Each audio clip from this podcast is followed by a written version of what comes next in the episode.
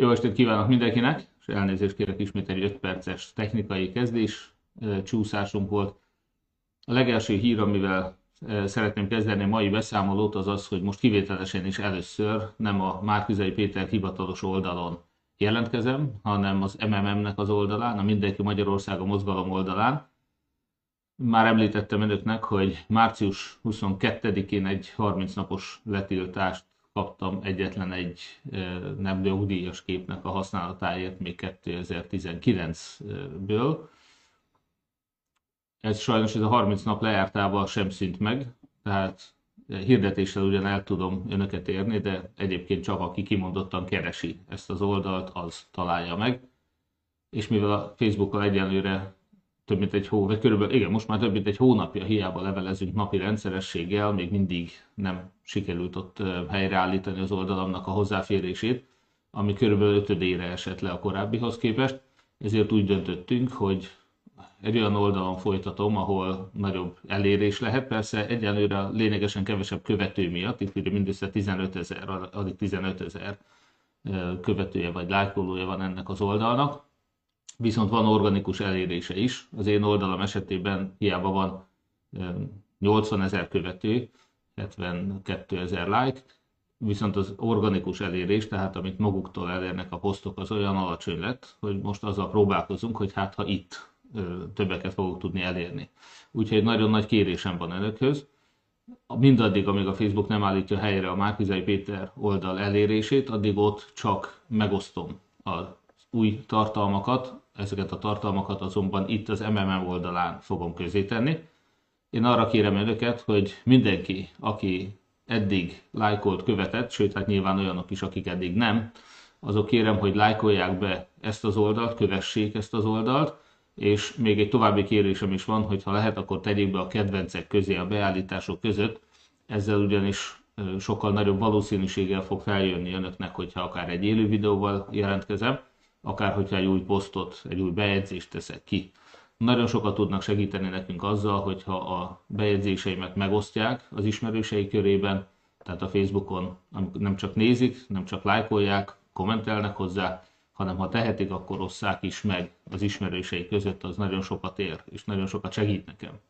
Úgyhogy előre is köszönöm, mostantól kezdve tehát azt kérem, hogy mindaddig, amíg nem áll helyre az eredeti oldal elérése, addig itt vagy itt is kövessenek ahogy az előző oldal helyreáll, akkor természetesen visszaköltözöm e, eredetiben is arra a Márkizai Péter oldalra, és akkor majd továbbra is ott jelennek meg elsősorban az én megosztásaim, a bejegyzéseim. Hát másik napi rendi pont, és most észre fogják venni, hogy hatodik helyre soroltam a Covid-ot. Ennek az az oka, hogy véleményem szerint most a harmadik hullám e, véget ért tehát már most nem a legfontosabb téma az országban talán a Covid, vagy legalábbis remélem, hogy nem az lesz most már. Az előválasztás viszont egy igenis nagyon fontos téma, ahogy mi ezt 2020 februárjában javasoltuk is, ez lehet egy olyan eszköz, amivel az ellenzék nem csak megmutatja, hogy kiérlelt komoly gondolatai vannak, képes az ország kormányzására, képes az együttműködésre, de a kulturált vitára is, hanem Orbán Viktor leváltásának is egy kritikusan fontos eszköze, tematizál, nagyon sokakat elér bizonytalanok közül is, egy olyan világban, ahol az ellenzék még azokat a lehetőségeit sem használja ki sajnos, amelyek egyébként rendelkezésre állnak. Úgyhogy a pont kapcsán én éppen azt szeretném önöknek fölvetni, hogy vajon lesz-e vita az ellenzéki előválasztás kapcsán, Először Dobrev Klára szavait szeretném idézni, aki a bejelentkezése kapcsán, amikor egy LED falon bejelentkeztek és tapsoltak a követői, néhány héttel ezelőtt, most már közel egy hónappal ezelőtt, akkor ő bejelentette, hogy ő egyáltalán nem csak, hogy nem tart a vitától, hanem nagyon is, hogy szükségesnek tartja a vitát, és legyenek viták, minél több vita legyen.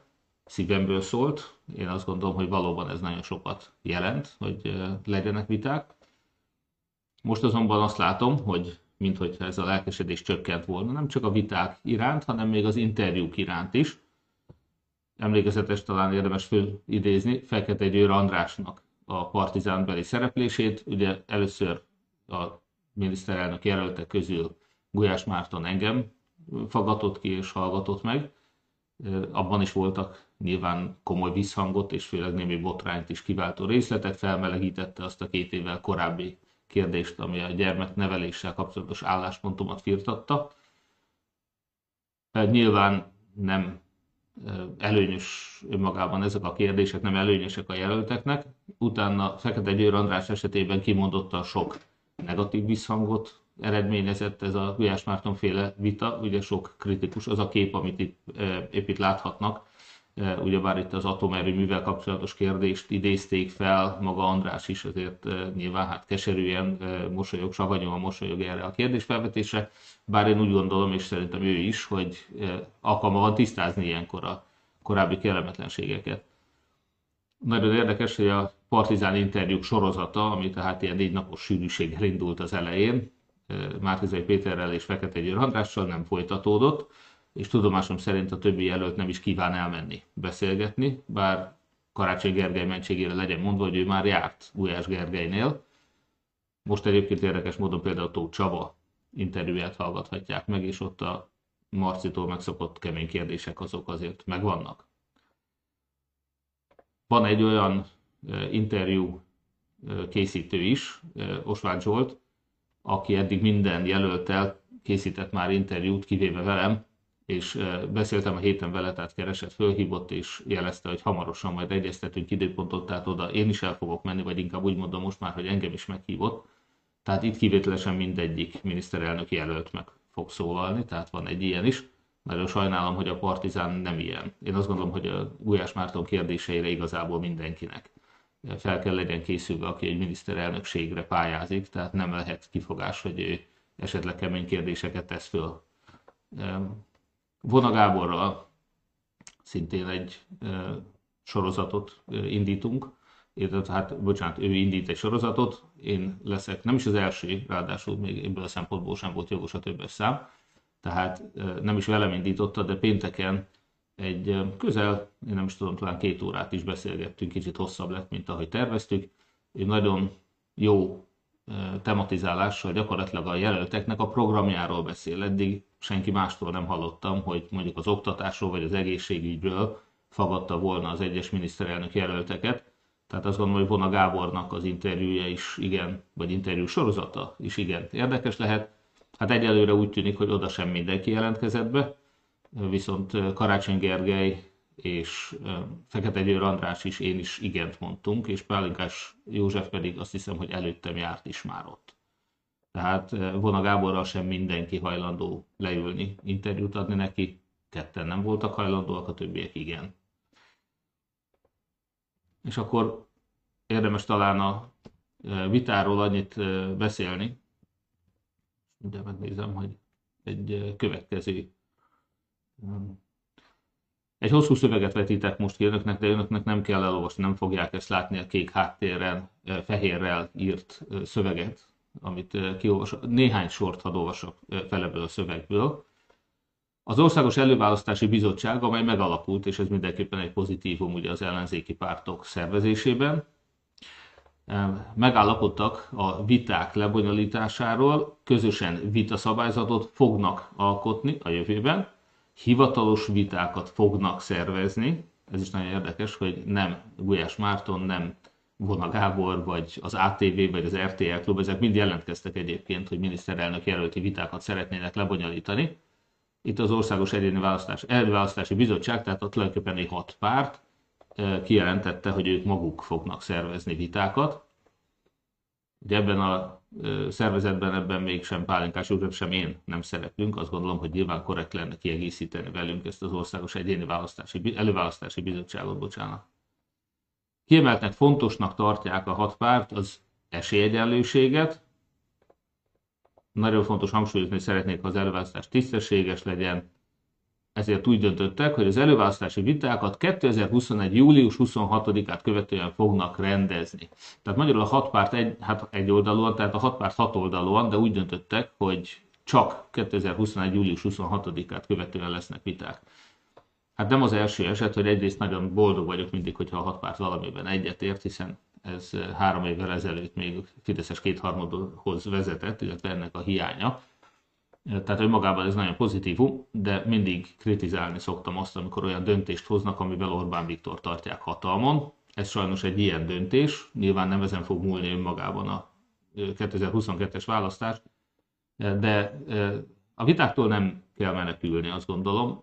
Nem is hiszem, hogy a jelöltek azok igazából menekülnének a vitáktól, de különösen mondjuk miniszterelnök jelöltek, újabb és újabb jelöltek bejelentkezésére, mostantól kettő hónapon keresztül, tehát még egyszer 7. hó július 26-áig nem kell számítani. Tehát én azt gondolom, hogy ezeket a vitákat el lehetne indítani. És miért olyan fontos ez nekem? Hát nem csak azért, mert nyilván az én ismertségem alacsonyabb, mint mondjuk Dobrev Kláráé vagy Karácsony Gergelyé, tehát egy ilyen közös megjelenés az nekem biztosan segít egy kicsit ledolgozni a hátrányomból. De nem csak erről van szó, hiszen ez teljesen egyéni szociális probléma, ahogy mondtuk ezt régebben.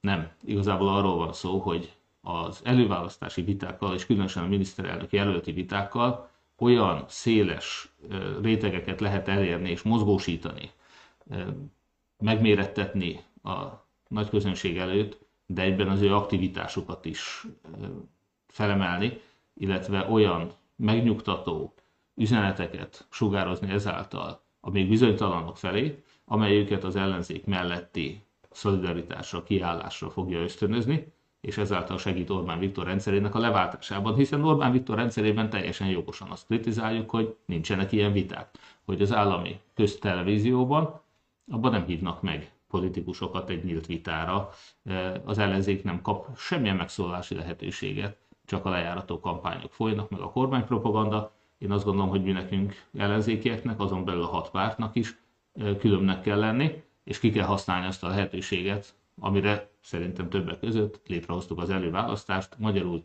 juttassuk el az üzeneteinket minél több emberhez. Úgyhogy nagyon-nagyon szomorú vagyok, hogy július 26-áig a hat párt nem rendez vitát, és ezen kívül természetesen személyesen kijelentem most, hogy én továbbra is nyitott vagyok, és azt gondolom, hogy az MMM jelöltjei is nyitottak, akár Gulyás Márton, akár Vona Gábor, akár más által szervezett előválasztási vitákra. Egy héttel ezelőtt már elmondtam, hogy a Tordai Bence és Berg Dániel közötti vita mennyire jó dolog volt, és hogy mennyire szükséges, és hogy Gulyás Gergely is már ahhoz kéri az önök támogatását, hogy Gulyás Márton, hogy 30 előválasztási vitát, legalább 30 ilyen vitát le tudjanak bonyolítani.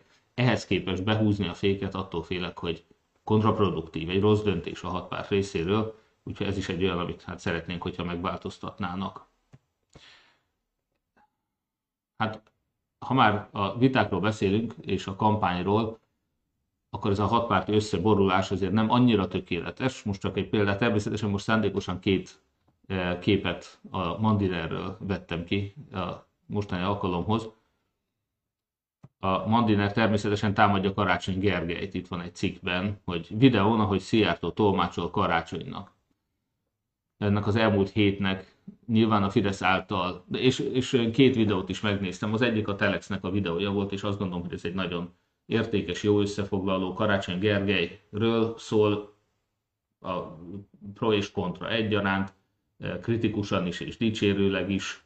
Olyan korábbi munkatársai, politikusok szólalnak meg benne, mint például Szél Bernadett, vagy éppen a korábbi pártársa és főnöke Siffer András, ők elmondják azokat, a kritikáikat is elmondják. És, bocsánat, még Tóth Bertalan, Mesterházi Attila is megszólalnak ebben a videóban, a saját kampányfőnöke is, aztán Szigetvári Viktor is korábbi együttes politikus, és hát talán egy mondatban össze lehet sűríteni, vagy két mondatban talán Karácsony Gergelyről szóló értékelés, de nézzék meg, ez alig fél órás ez a videó arról szól, hogy Gergely ugyan nem az a karizmatikus, határozott, benyomást keltő politikus, hanem inkább, hogy egy ilyen balféknek az ellenzéki, illetve hát most a mi esetünkben, hogy a Fidesz, a Fidesz által balféknek van beállítva, de valójában ő nagyon is tudja, nagyon céltudatos, hosszú távra tervez, jó elemző, még ha nem is a kommunikáció az erőssége mondjuk néhány másik jelöltel szemben azt is elmondják, hogy igazi politikus vagy politikai állat, azt hiszem ezt a zone politikon görög kifejezésnek a fordítását alkalmazta eh, Schiffer András. Eh, tehát annyira eh, zsigeri, zsigerében vagy erejében van a politika, hogy így mondjam, amiben ugyanúgy, mint Gyurcsány Ferencnél szintén egy héttel ezelőtt volt alkalmuk megnézni azt a videóbejátszást itt vasárnap este nálam, amikor ugye Gyurcsány Ferenc még korábban azt mondta, hogy cserébe Jávor Benedek beáldozásáért a párbeszéd részéről, ő majd Karácsony Gergely fogja támogatni a budapesti főpolgármester választáson, majd amikor a párbeszéd teljesítette az alkunak az ő rá kiutó részét, akkor a DK hirtelen csavarral mégis elindított valakit Karácsony Gergely ellen, ugye ez volt Kálmán Olga, tehát tulajdonképpen még az ATV-ben Krug Emiliának el is ismerte, hogy ő fölrúgott egy megállapodást ezzel, nem is szégyelte, hogy átvágta a Karácsony Gergelyt.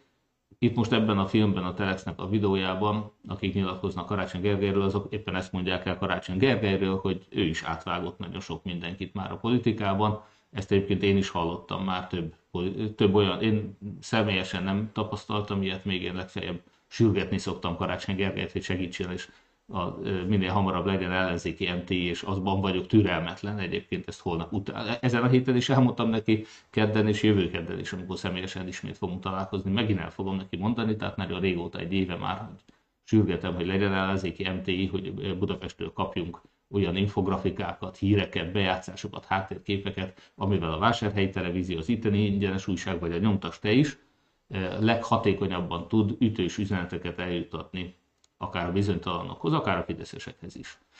Tehát mondjuk ilyen jellegű beszélgetéseim vannak Karácsony Gergelyel, de én nem vagyok azok között, akit átvágott. Viszont itt a, a filmbejátszásban többen is mondták, hogy igen, és mégse haragszanak rá, tehát hogy nem megsemmisítőleg és a többi tette, hanem egyszerűen a politikai habitusából adódóan teszi ezt. Tehát egy, egy nem dicsérő, de éppenséggel azt gondolom, hogy a Gergőnek egy egészen jó portréját adó összeállítást készített a a Telex. Nos, egy másikat készített természetesen, azt hiszem Bohár Dánielnek hívják a Pesti TV. Ott nyilván leginkább, a, bocsánat, a nyelvtudás sem kerülték ki a telex sem, sem. Hát Bohár Dániel természetesen elsősorban a PHD-re, diplomára, a nyelvtudásra, és nem tudom már mi mindenre ment rá. Szóval ha már van egy ilyen angol tudás kapcsán történő lejárató kampány Karácsony Gergely ellen, ami nyilván most lehet, nem kétlem én azt, hogy ma a nyelvtudás mennyire fontos az életben, de mondjuk biztos, hogy nem Karácsony Gergely lenne az első magyar miniszterelnök, akinek tolmácsolni kell. Arról nem beszélve, hogy ő bejelentette, hogy el is kezdett tanulni. Nos, hát hogyha olyan nagy az ellenzéki béke és együttműködés, hogy nem kritizáljuk egymást, akkor egy kicsit övönalulinak számít Dobrev Klárának egy videója, ami szintén ezen a héten ezt a kampányt egészítette ki amikor elsősorban azt mutatja be, hogy ő angolul adott interjút külföldi újságíróknak a DK miniszterelnök jelöltjeként.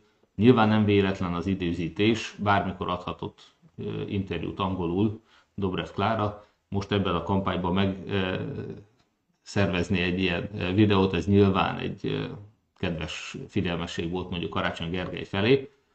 Azt természetesen én is és mások is meg tudjuk erősíteni, hogy Karácsony Gergely nem Gyurcsány Ferencnek a jelöltje ebben a választásban, hiszen Gyurcsány Ferencnek a jelöltje óhatatlanul Dobrev Klára. Úgyhogy én személy szerint azt tudom mondani, hogy ezek természetes és olyan dolgok, amelyek igenis beleférnek egy választási kampányba, egy előválasztási kampányba is, és azt gondolom, hogy a vitákat elodázni nagy hiba az ellenzéki pártok részéről. Én tehát még az július 21-2-ig hátralévő két hónapban is, vagy 28, nem is tudom, mit olvastam az imént, bocsánat, mindjárt ránézek még egyszer. Tehát július 26, pardon, tehát július 26 előtt is én készen állok bármilyen vitára, akár külön, akár mindegyik miniszterelnök jelöltel, illetve itt a körzetben is természetesen. Itt egyelőre egy DK-s ellenfelem lesz csak Mucsi Tamás, de még 26, júli 26-ig persze bejelentkezhet bárki, és nem gondolom, hogy azzal méltánytalanságot követnénk el, hogy jelen pillanatban csak az eddig bejelentkezett jelöltekkel vitatkozunk. Hiszen ezt bárki jelezheti bármikor, hogy ő szeretne indulni, milyen szervezetek támogatásával indul, és a többi. Nos, tehát én még egyszer hangsúlyozom, hogy a vitát azt egy nagyon fontos jó tartom, ugyanúgy, ahogy az interjúkat is, ez minden jelöltnek és az összellenzéknek is előnyére válik. Hát a lejárató kampány természetesen nem csak Karácsony Gergely ellen indult el, bár ő ellene a legerősebb. Itt például mutatom önöknek a Csendes Vásárhelyért nevű Fideszes oldal fizetett hirdetésben hirdeti a 24.hu-nak egy cikkét, amely már önmagában is nagyon érdekes, és akkor nézzük ezt a cikket egy picit közelebbről. Márkizai Péter feleségét hibáztatják a kisbabájuk haláláért, felelősségre vont oltás ellenes szülők. Ugye a csendes vásárhelyért oldal azt írja, tehát itt a vásárhelyi Fidesz azt írja, akkor így mondhatom lefordítva, az ő oldaluk ez nyilvánvalóan, fideszesek, akkor így pontosítom. A fővárosi táblán pénteken folytatódott a megrázó büntető eljárás. Hát ez a péntek ez nem most volt, hanem februárban. A 24.hu miért tette ki most, ezen a héten? A 24.hu, ami elvileg egy független, nem fideszes eh, hírportál, miért közöl egy feleségemen keresztül engem lejárató posztot, egy február újra posztol a Facebookján, és a címlapján is kim volt, egy februári, még egyszer érdekes módon februári tárgyalásról. Hát nem túl meglepő, hogy az a Balavány György jegyzi ezt a cikket is, ezt a lejárató cikket, amit, aki már két évvel ezelőtt is írta a cikkeket, aki itt volt egyébként ebben a szobában, és csináltunk egy interjút, majd azért, hogy ez hazugságoktól mentesen jelenjen meg, ezért többször emlékeztettem, hogy az interjú során én is készítettem egy élő fölvételt, és hogy ezt az élő fölvételt egyébként szívesen megosztom a nagy közönséggel, önökkel, a Facebook oldallal, amennyiben ön bármennyi, bármikor is a tényekkel szemben próbál menni. Hát így aztán sikerült egy viszonylag korrekt helyes cikket kicsikarni Balavány Györgyből és a 24.hu-ból, de valójában annak ellenére, hogy a 24.hu függetlenségére és nem fideszességére tekintettel én nem a, illetve a feleségem nem a 24.hu-t perelte be, bár beperelhette volna, azt gondolom, hanem az Origót, és az Origó ellen nyert is egy sajtópert, így már másodfokon is megnyerte. Igaz, hogy az Origó mind a mai napig nem fizetett még, tehát az a 2 millió forint, amit a budapesti bíróság megítélt a feleségemnek másodfokon is, azt az Origo még nem fizette ki, de a bíró azt kimondta, hogy a legvékonyabb ténybeli alapja sincs ezeknek a rágalmaknak, hogy a feleségem egyáltalán nem volt, nem csak, hogy vádlott nem volt, hanem semmilyen felelőssége nem merült föl ennek a kisbabának a halálában, hogy például az a konakion, a K-vitamin, amit nem adtak, amit valójában beadtak a babának egyébként azt hiszem öt naposan, de szüléskor nem adtak be, nem a feleségem, mint szülésznő dolga lett volna beadni. Egyébként sem. A konakiont, neki még csak lehetősége se lett volna beadni, hiszen nem orvos, és csak orvos adhat be például gyógyszert, ezt a konakiont is, hogy a konakion ettől független a konakion hiánya az nem okozhatott. Egy születéskor be nem adott konakion csepp, ez egy csepp, eh, K-vitamin csepp, ez nem okozhatta a gyermeknek az agyvérzését 6 hetesen, hiszen ennek a profilaxisnak a hatása ez legfeljebb 3 hét. Nagyon kedvesen még Fideszes ellenfelem Kószó Péter is mellé állt ebben a kérdésben, pontosabban a feleségem mellé állt. Tehát ezt a képtelen hazudozást, amit akár a 24.hu, akár, és akkor mehetünk tovább, itt van a promenád, hogy ne csak egy ilyen, hogy mondjam, közösségi oldal, hanem egy Lázár Média hivatalos hírorgánumot is idézzünk, tehát itt ismét azt írja, hogy feleség, Márkizé Péter feleségét hibáztatják kisbabájuk haláláért felelősségre mondta oltás ellenes szülők. Hát nyilván itt nagyon érdekes különben, hogy az oltás ellenes szülők miért, és különösen itt az édesanyja az, akinek a szájából elhangzik ez, hogy szerinte ő nem kapott ilyen tájékoztatást, nyilvánvalóan tényekkel lehet bizonyítani, hogy kapott, alá is írta egyébként, tudomásom szerint legalábbis, de ez régen volt, és a per is régen volt, úgyhogy most, ha megengedik, én ezt nem néztem utána, de nem is ez az érdekes, hanem hogy mit gondolnak, hogy valaki, akit egyébként azt hiszem felfüggesztett börtönbüntetésre ítéltek, pedig eh, azt gondolom, hogy ez azt jelenti, hogy effektíve eh, ugye szabadon távozhattak a szülők. Most ők miért felebbeznek ugye ez ellen az ítélet ellen? Ez is érdekes, és hogy most éppen kit hibáztatnak a saját maguk helyett természetesen. Már hogy ők voltak a vádlottak, és nem a feleségem, és nem a gyermekorvos, és nem a védőnő. Nos, Föl sem merült egyébként még egyszer egyikőjüknek sem a vádlottsága, csak a szülők vádlottsága is.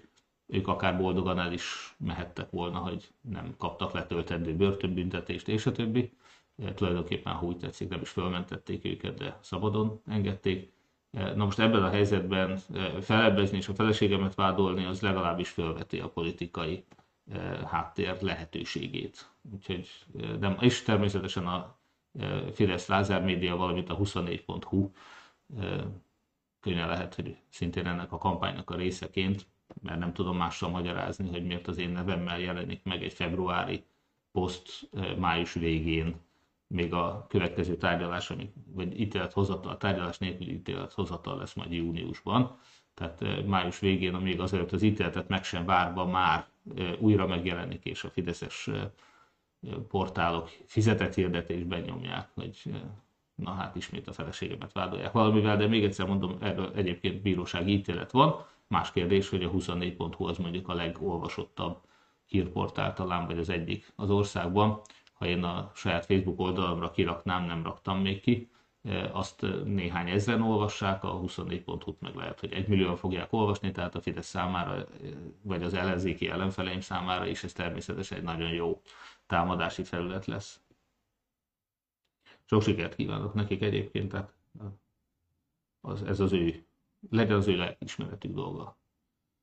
Vannak egyébként olyan ellenzéki megmondó emberek, talking heads, akik például a gyermeknevelés kérdéséről nem hajlandóak leszállni, és rendszeresen oda kommentelgetnek különböző bejegyzésekhez, és ezzel kritizálnak engem, vagy külön posztokat tesznek közé ezzel.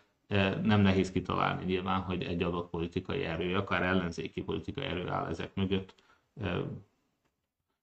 Nem gondolom. Tehát lehet, hogy akár Karácsony Gergely, akár Gyurcsány Ferenc esetében a politikának ez a sajátossága, hogy az adott szó az nem számít, én azt gondolom, és, és letámadhatjuk egymást, és akár rágalmakkal is, hazugságokkal, vagy tisztességtelen módon is viselkedhetünk, mert ez része a politikának. Lehet, hogy része a politikának, számomra ez nem annyira szimpatikus része a politikának, de hát azt is sokszor el szoktam mondani, hogy az ellenzékben talán én vagyok az az egyetlen politikus, aki dicsérni is szokta a Fideszt, vagy elismeri, hogyha valamit jól csinálnak, és akár az ellenzéket is hajlandó vagyok kritizálni, bármint látszik, ők egymást is azért kritizálják. Igen, csak egy megjegyzés, még valaki írta is, olvastam egy kommentbe, és való igaz, tavaly több hónapig hiányzik volt a konakion, tehát hogyha ez születéskor be nem adott K-vitamin, az szükségszerűen gyermekhalálhoz vezetne, tehát bármilyen komoly százalékban, ugye azt szokták mondani, hogy egy a 30 ezerből az esélye, hogy ez okozhat ilyen problémát, akkor tavaly úgy hullottak volna a magyar kisbabák, mint a legyek hogyha a K-vitamin belemadásával szoros összefüggésben meghalnának a babák, hiszen a kormány nem tudott biztosítani K-vitamint hónapokon keresztül. Hát nem csak valószínűleg nem csak Magyarországon volt hiányzik. Nos, átérünk a harmadik kérdésre, ez pedig az előválasztással kapcsolatos információk. Itt először is egy hasonlóan zavaros kék képernyőt raknék ki önök elé. Ebben ugye a sárgával kiemeltem néhány szervezetnek a nevén, szintén a hatpárti Országos Előválasztási Bizottságnak egy közleményéből fogok most felolvasni néhány szervezetnevet, akiket most az egyébként a mi májusi memorandumunkkal összhangban, tehát kértük azt, hogy a civileket vonják be választás lebonyolításába, tehát köszönöm szépen a pártoknak, és nagyon örülök annak, hogy most ők úgy döntöttek hivatalosan is, hogy bevonják a civil választási bizottságot, hiszen ők szervezték meg Magyar Györgyel az élen a 2019-es előválasztási előválasztást Budapesten is. Hasonlóképpen bevonják az AHANG szervezetét, a Nyomtasteist, a Számoljuk Együtt mozgalmat, ők valamennyien stratégiai partnerei a Mindenki Magyarország a mozgalomnak, és hát nagyon sok közös tagunk is van, hál' Istennek, valamint a civil, bocsánat, Civilek a Demokráciáért Egyesületet, az Tabumentes Országmentés Egyesületet és a Főnix mozgalmat, és itt van a szakpolitikai megoldásokon dolgozó L1, azaz ellenzéki együttműködés is, amit egyébként a pártokkal együtt közösen alapítottunk még 2020 elején éppen Magyar Györgynek az irodájában egyébként, e, és azóta Mellár Tamás, e, Vértes András, e, Falus Ferenc, és nagyon sok már Pusztai Erzsébet, és nem is sorolom, mert rengeteg Csaba László, László Csaba, bocsánat, közgazdászok vannak. Csaba László, bocsánat, pontosítok, Csaba László közgazdász például, de sokan mások, Bot Péter Ákostól, nagyon sokan vesznek részt az elejnek a munkájában, Raskó György, tényleg nem sorolom, mert bárki úgy érezné, hogyha kihagytam, akkor méltatlanul tettem, nem szeretnék kihagyni senkit, és hál' Istennek nagyon sokan vannak. Úgyhogy valóban nagyon jó szakpolitikai anyagok készülnek, amit a hat párt mindegyike, és együtt is reméljük, hogy minél inkább használni fognak.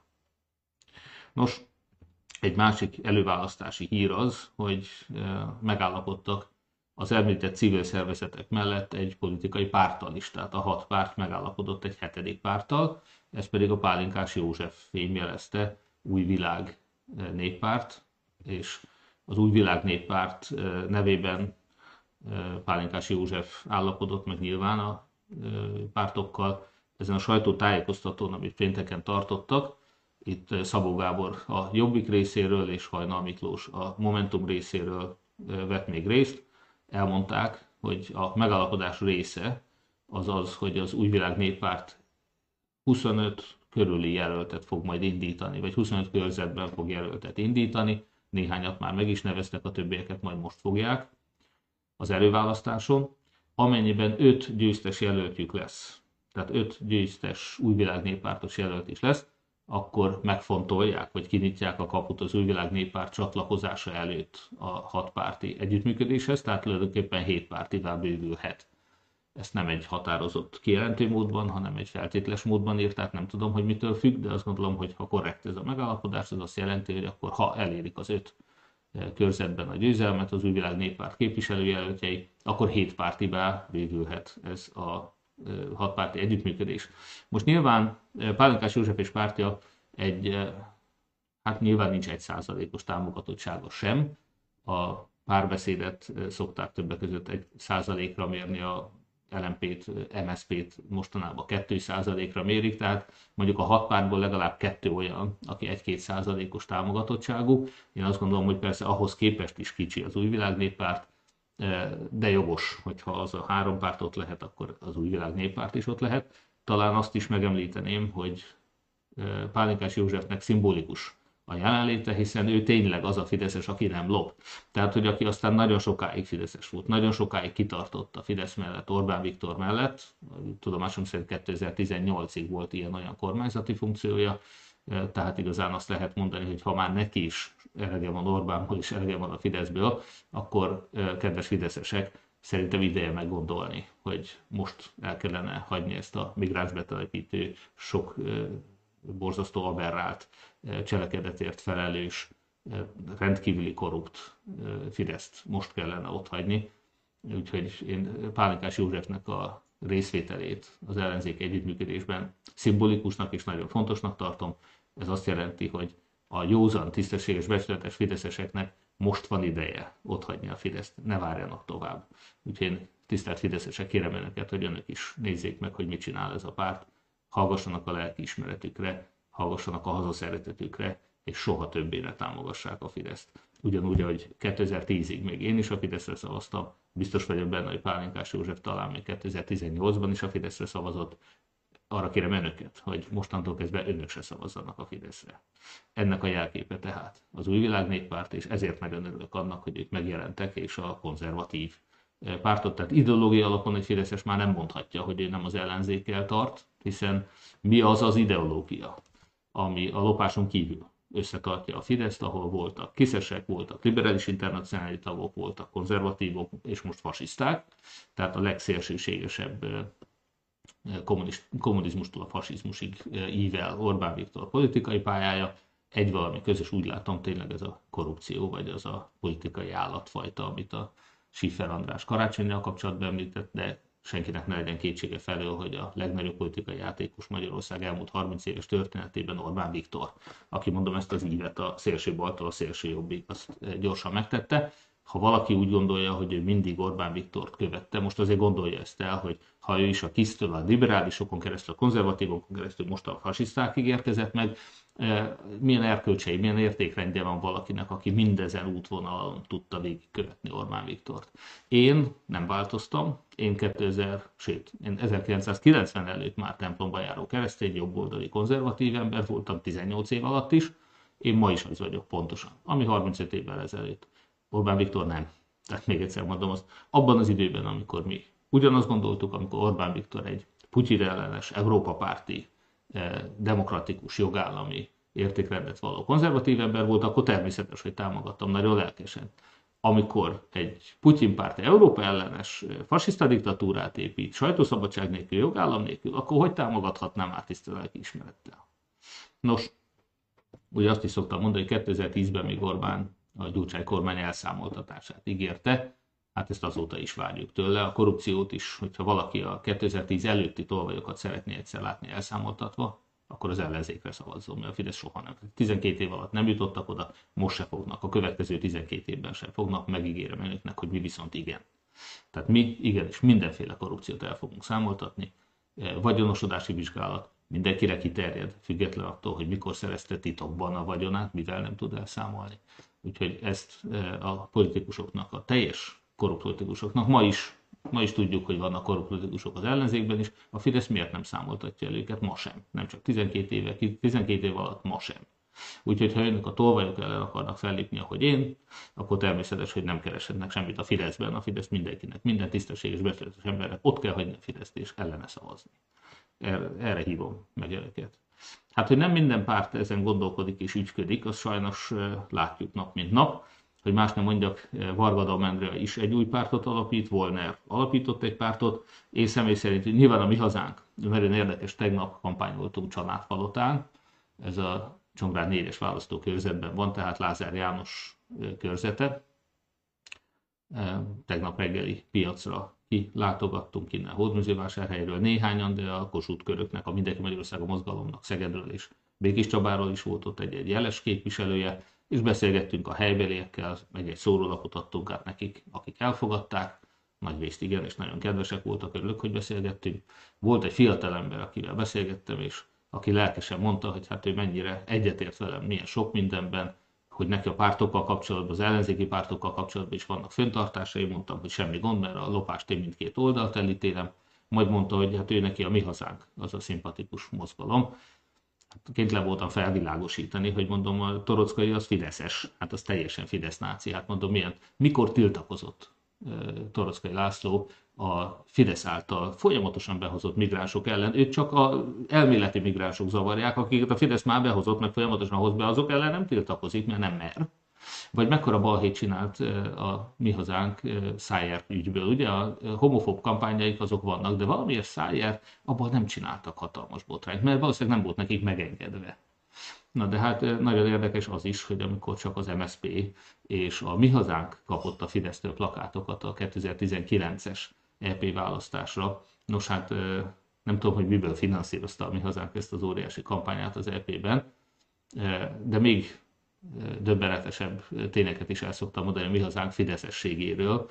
Az egyik az az, hogy abban a ugye ahol nem engedték nekik, ott nem indultak. Ahol a Fidesz nem engedte, a mi hazánknak, a Fidesznek nem volt érdeke, a mi hazánk ott nem is indult.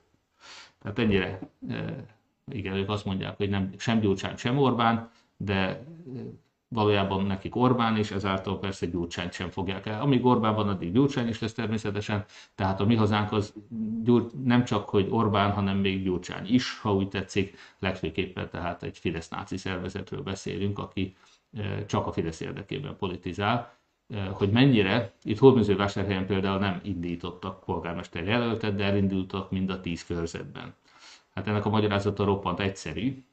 A e, hatalomban lévő, ha úgy tetszik, pozícióban lévő politikus ellen minél többen indulnak, az ugye megosztja az ő vele nem szimpatírozó szavazókat. Tehát én akkor már polgármester voltam, az én ellenem összehozható szavazatokat nem akarták megosztani, tehát Grezsa István ellen nem indított valójában a mi hazánk polgármesterjelöltet. A körzetekben viszont mindenütt fideszesek voltak korábban, és hát ő ellenük viszont nagyon jó megosztani az ellenzéket, tehát mind a tíz körzetben elindultak még átlátszóbb és árulkodóbb volt az, hogy a mi hazánk az egész országban eh, hol szerzett a legtöbb szavazatot a 19-es EP választáson? Törökszed Miklóson. 14%-ot képzeljék el ezen a településen, 14%-ot szereztek.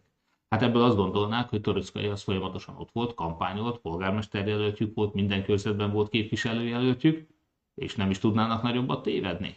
Torockai ugyanis sehol nem indított Törökszent Miklóson el se indult a mi hazánk. Ugye milyen érdekes? Abban a településben, azon a településen a legjobb eredményt értékelt. Még csak el se indultak.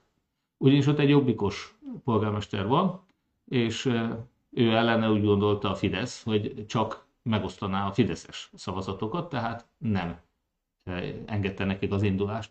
És hát egy fényes, minden eddiginél fényesebb bizonyíték, hogy mindazon önkormányzatok, ahol a mi hazánk bejutott, és ahol a mi hazánk egyébként a mérleg nyelvét képezi, az összes mi hazánkos mindig a fideszesekkel szavaz együtt. Mindenben. Bármilyen lopás, bármilyen gazemberség van, a mi hazánk a Fideszel együtt szavaz.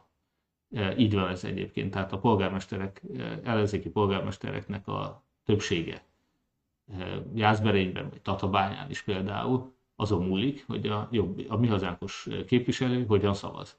A mi hazánkos képviselő az Fideszes. Az mindig Fideszsel szavaz. Úgyhogy senkinek kétsége ne legyen felőle, hogy Toroszkai László az a Fidesz embere, természetesen a mi szempontunkból egy ügynök, vagy áruló, vagy bárminek nevezhetném, de legfőképpen ő Fidesz náci. Hogyha valakinek a nácikkal nincs baja, akkor legalább a Fideszest vegye figyelembe, tehát tisztelt eh, mi hazánkosok. Eh, én azt nyilván millió oka van, hogy miért nem támogatnám én Toroszkai Lászlót. Legfőbb oka talán, az sok más, a rasszizmus, a cigány ellenség, az mind fölháborító. De azért azt vegyük figyelembe, hogy ő még emellett Fideszes is. Hát az előválasztással kapcsolatban volt még egy, illetve volt néhány kérésünk, nagyon örülök, hogy a civileket ugye bevonták, ezt elmondtam, de azért nagyon fontosnak tartottam volna azt is, hogy legyen két forduló a körzetekben, Vas 1-es, tehát Vas megy 1-es OLVK-ban például azon múlhat Hende Csaba és a Fidesz leváltása, hogy a legalkalmasabb jelöltet választjuk-e ki, ha egy forduló lesz, akkor Ceglédi Csaba könnyen lehet, hogy meg fogja nyerni, de a kutatások, a Telexen megjelent információk is azt mutatják, hogy ő a legkevésbé esélyes a fidesz szemben. Tehát, hogyha mi Orbán Viktort le akarjuk váltani, akkor kell egy második forduló, ahol viszont valószínűleg már nem őt, hanem akár Ungár Péter, akár a még indulását eddig el, hát nem csak, hogy be nem jelentő, hanem tudomásom szerint nem is igazán fontolgató, vagy kevéssé fontolgató László Győzőt lehetne indítani, ők alkalmasabbak lennének a Fidesz ellen. Ez egy kétfordulós előválasztással pontosan ki is rajzolódna, tehát a legjobb jelöltet meg tudjuk találni, de egy egyfordulós választással sajnos a Fidesz marad. Mert egy olyan jelölt fog győzni az előválasztáson, könnyen lehet, aki mellett a Fidesz nem lesz legyőzhető, vagy aki nem tudja majd legyőzni a Fideszt. Ugye említettem azt is, hogy ezek párt alkuknak, ezek az előválasztási, országos előválasztási bizottsági alkuk, vagy a pártelnöki alkuk, ezek természetesen a pártok között dőltek el, a hat pártnak van egy olyan megállapodása, hogy egy párt is tud vétózni. Tehát ha csak egyetlen egy párt, mondjuk Gyurcsány Ferenc nem egyezik abba bele, hogy legyen két forduló, és mondjuk a DK esetében ez talán logikus is, hiszen ők a legelutasítottabb párt, az ő jelöltjeiknek akkor van esélye, ha csak egy forduló van a 106 körzetben, tehát például Ceglédi Csaba, mint DK-s jelölt, meglehetősen nagy elutasítottságnak örvend, bár nem kizárólag azért, mert DK-s, hanem nyilván neki azért volt ott egy olyan színes múltja, ami miatt sokan egyszerűen nem hajlandóak rá szavazni sajnos. Nos, ebből a szempontból tehát a DK az egyetlen, akinek előnyös az egyfordulós választás. Én tudomásom szerint egyébként a miniszterelnök jelölti választásnál is Gyurcsány Ferenc egyfordulós választást preferált volna, hiszen ez Dobrev Klárának mondhatnám a az egyetlen esélye lett volna, vagy a legfőbb esélye lett volna, mert ha már két forduló van, akkor valóban a Dobrev Klára ellen a többi jelölt az bárki bárkinek a javára hajlandó visszalépni, hiszen Dobrev Klára intelligenciája és műveltsége és angol tudása ellenére Orbán Viktort nem tudná legyőzni 22-ben, a pártok pedig nyilván győzni akarnak, vagy legalábbis a győzelem fontosabb nekik, mint az, hogy éppen ki lesz a jelölt, legalábbis én nagyon remélem, hogy ez. Ezért a kétfordulós választást harcolták ki valószínűleg cserébe nem voltam ott, tehát ez csak feltételezés, valószínűleg cserébe a DK elérte, elérhette azt, hogy a 106 körzetben viszont megmaradt az egyforduló.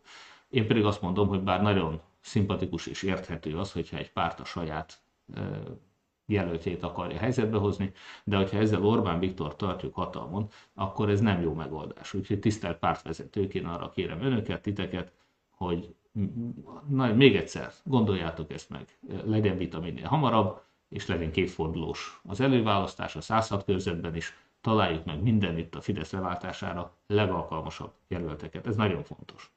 Egy másik területen, ahol én egy héttel ezelőtt még az aggályomat fejeztem ki, és nem csak én, hanem például Mérő László, matematikus is, az az online előválasztás. Én most beszélgetve ebben nálam be, először is belső, tehát olyan ember, aki ott volt ezeket a párt megbeszéléseken, ő engem megnyugtatott arról, hogy az online előválasztásnál olyan biztosítékok lesznek, ami gyakorlatilag kizárja azt, hogy a Fidesz nagy mennyiségben, nagy számban tudjon észrevétlenül úgymond trollkodni, vagy befolyásolni az ország, az, az ország, bocsánat, az online választást, Országos Előválasztási Bizottságban mindig a nyelvemet. Nos, tehát amit én most a pártok képviselőitől hallottam, az alapján én most megnyugodtam, és önöket is szeretném tehát megnyugtatni, hogy így, ilyen feltételek, amit én most hallottam, és amit hamarosan majd ők fognak önöknek nyilván bejelenteni, az online előválasztás valóban biztonságos, úgyhogy azokat a kritikáimat és aggájaimat, amit arra mondtam, hogy majd nagy számba fog a Megafon központ és Rákai Filip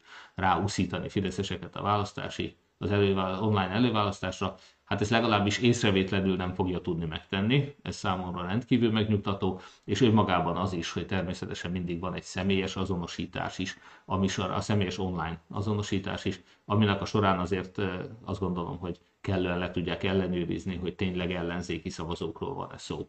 Úgyhogy arról nem beszélve nyilván, hogy mindannyiunknak nagyon fontos, hogy mozgósítható ellenzéki szavazók legyenek, tehát az online adatbázisa is épüljön a pártoknak, ennek a következménye pedig az, hogy ha nagy számban fideszes szavazók lennének, akkor az adott körzet kampánya során ők folyamatosan fognak ellenzéki propagandanyagot kapni, de hát legfőképpen azért úgy gondolom, hogy azt az ellenzékiek is fogják látni, hogy kik vannak ebben az adatbázisban, vagy legalábbis láthatják, és mondjuk én is, hogyha itt a vásárhelyi fejtők megjelennének, ebben az adatbázisban, akkor hát nem csak jót mosolyognék, hanem természetes módon ezt azért a nyilvánosság előtt sem titkolnám el, hogy a lám-lám, most már tudjuk, hogy a Fidesz tényleg meg, meg akarta hekkelni az előválasztást. Tehát a Fidesznek óriási erkölcsi vesztesége lenne, hogyha ezt megpróbálja. Én tehát megnyugodtam. A két forduló az továbbra is nagyon fontos. Én azt gondolom, hogy a jó jelöltekhez szükséges. A kamupártokról beszéltem már, pontosabban azokról, akik az ellenzéket igyekeznek megosztani, de az én szerint csak a Fidesztől fognak szavazatokat elvenni. A Mi Hazák mozgalomnak nagyon sok sikert szoktam kívánni, de azt is kívánom, hogy csak az ellenzéktől vegyenek el szavazatokat. Aki le akarja váltani a kormányt, az a Mi Hazánkra ne szavazzon. Nyilvánvalóan erre nem is alkalmasak, meg hát Fidesz ügynökként nem is fogják megtenni. Úgyhogy 4,9%-ot szeretnék a Mi Hazánknak és mind a 4,9-et a Fidesztől vegyék el. Ehhez nagyon fontos tisztázni, tehát önök is kérem, hogy beszéljenek ismerőseikkel, és tisztázzák nekik, hogy a mi hazánk az a Fidesz nácik szervezete, szó sincs róla, hogy egy ellenzéki vagy független pártról lenne szó, egyértelműen a Fidesz ügynökei. És akkor itt egy néhány szót hadd ejtsek még a kétfarkú kutyapártról is. Nagy szomorúsággal hallottam azt, hogy a kétfarkú kutyapárt továbbra is tervez elindulni, minden, hát nem minden körzetben, de hogy minden körzetben megpróbál, és legalább 71 körzetben, ha összeszedi az indulást 22-ben, akkor természetesen országos listát állíthatnak, és nem csak egyéni jelöltjeik lesznek, hanem még listájuk is. A kétfarkú kutyapártnál ott azért veszélyesebb a mi hazánknál, mert ott azért egyértelmű, hogy inkább az ellenzéktől veszel szavazatot, ha csak protest szavazatuk lenne. Tehát ha csak olyanok szavaznának a kutyapártra, akinek menthetetlen az ellenzék számára a szavazata, akkor persze ez nem befolyásolja a végeredményt, sőt, ebben az esetben, hogy ha ők az 5% fölé jutnak, az még jó is, hiszen a protest szavazatokkal, ha bejutnak a parlamentbe, és ott reméljük, hogy nem a fideszes pártállamot fogják majd szolgálni, ebben biztos vagyok egyébként, akkor az ellenzékkel kvázi koalícióban még jobb pozíció is lenne. Attól félek azonban, hogyha az 5% bármi okból egyrészt nem valósul meg, másrészt ennek óriási kockázata az, hogy az 5% és az országos lista feltétele az, hogy 71 helyen induljanak el. Na most azokból a körzetekből sem mi hazánkos, sem Varga párt, Volner párt, Kamu párt, sem kétfarkú kutyapárt jelöltjei sehol nem fognak bejutni. Tehát ezt garantálom önöknek, hogy a 106 körzet mindegyikében vagy Fideszes, vagy összellenzéki jelölt fog bejutni. Csak ez a kettő lehet. Nem lesz harmadik, hiszen az 5% szavazat kevés ahhoz, hogy akár 40 valahány vagy 50 százalék szavazattal bejusson abból a körzetből a parlamentbe. Viszont az a szavazat, amit a kétfarkú kutyák vesznek el egy-egy körzetben az ellenzéki jelöltektől, az nagyon könnyen okozhatja a Fidesz győzelmét, és e, mivel a körzetekben dől el a választás sorsa, ezért én természetesen ebben az esetben annak szurkolok, hogy a kétfarkú kutyapárt önök ne szavazzanak, hanem szavazzanak majd az összellenzék jelöltjére 22-ben. Hogy akkor mégis miért nem indul el az előválasztáson a kétfarkú kutyapárt, én is szerettem volna, tudomásom szerint a pártok is felajánlották ezt, és szerették volna elérni, hogy Kovács Gergőik induljanak az előválasztáson, csak hogy az előválasztási részvételért nem adnak évi 50 milliókat a Fideszes államban, és hát sajnos emiatt a kutyapárt kénytelen az igazi választáson elindulni, még akkor is, hogyha ez az összeellenzék győzelmét veszélyezteti. Ők csak akkor fognak tudni kapni valamennyi forrást, amivel aztán majd gazdálkodhatnak, és egyébként jótékonykodhatnak. Én Hódműző vásárhelyre is egy játszóterünkhöz kaptam tőlük azt hiszem 300 ezer forintot, ha jól emlékszem, 19-ben. Tehát én személyesen nagyon hálás vagyok, mint Kovács Gergelynek, mind a Gergelynek, mind a kétfalkutyapártnak, de természetesen most Orbán Viktor leváltása érdekében mindenkit arra kérek, hogy ne a kétfalkú kutyákra szavazzon. Egyébként kritikát is mondott a Karácsony Gergelyről Kovács Gergely. Szerint a főpolgármester nem elég erélyes, nem elég karakán, és attól tart, hogy a miniszterelnökként is ugyanilyen tartózkodó lesz, olyan esetekben is, ami esetleg határozottabb kiállást követelne meg. Hát ebben a hosszú interjúból, amiből idéztem, ebben azért van jogos kritika az ellenzékkel kapcsolatban, bármelyik kerületről is legyen szó. Én is szoktam kritizálni, sokkal határozottabban kellene a régi korrupciót föltárni, és most harcolni a korrupció ellen. No, hát akkor mostantól rövidebb pontjaik jönnek, bár még hátra van a Covid. Jaka Péter 10 milliós büntetést kapott, mert a Ficsúr szót használta a fideszesekre, sőt személyesen Kövér Lászlóra is. A Fudan Egyetem 540 milliárdot fog kapni, ez sokak szerint egy, még a fideszesek számára is megmagyarázhatatlan. Miért kell egy, a magyar egyetemek helyett, ha olyan hazafias Orbán Viktor, mint ami ennek mondja magát, nyilván nem az, de hát akkor miért kell a magyar egyetemek helyett egy kínai egyetemnek adni 540 milliárd forintot, egy kommunista kínai egyetemnek, hogy ide jöjjön, migránsokat hozzon ide, mert azért senki ne gondolja, hogy a évi, nem tudom, 3 milliós, vagy milyen tandíjjal itt magyar diákok fognak járni a futára, nyilván nem. Na, tehát akkor megint csak egy migráns betelepítő egyetemi programról van szó, amihez a magyar adófizetőknek adják a pénzét, többet, mint amit a magyar egyetemek kapnak.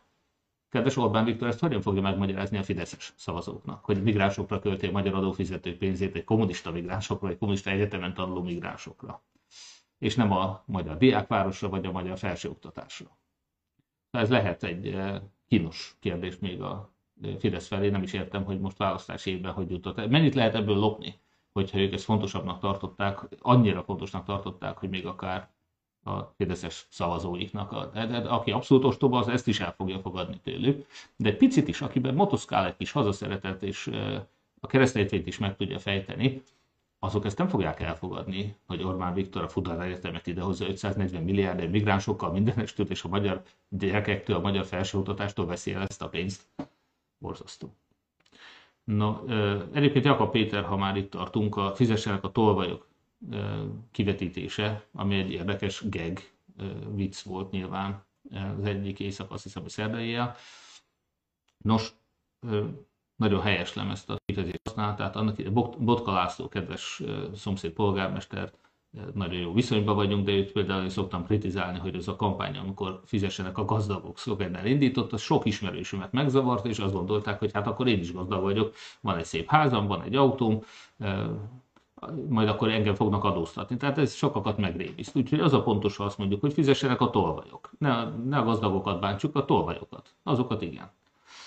Jó, hát a lakások elvétele kapcsán is e, tiltakoztunk, de akkor a következő ponttal rögtön át is térünk egy Dunai városi sajtótájékoztatóra, ahol, mint láthatják, én is meghívottként felszólaltam.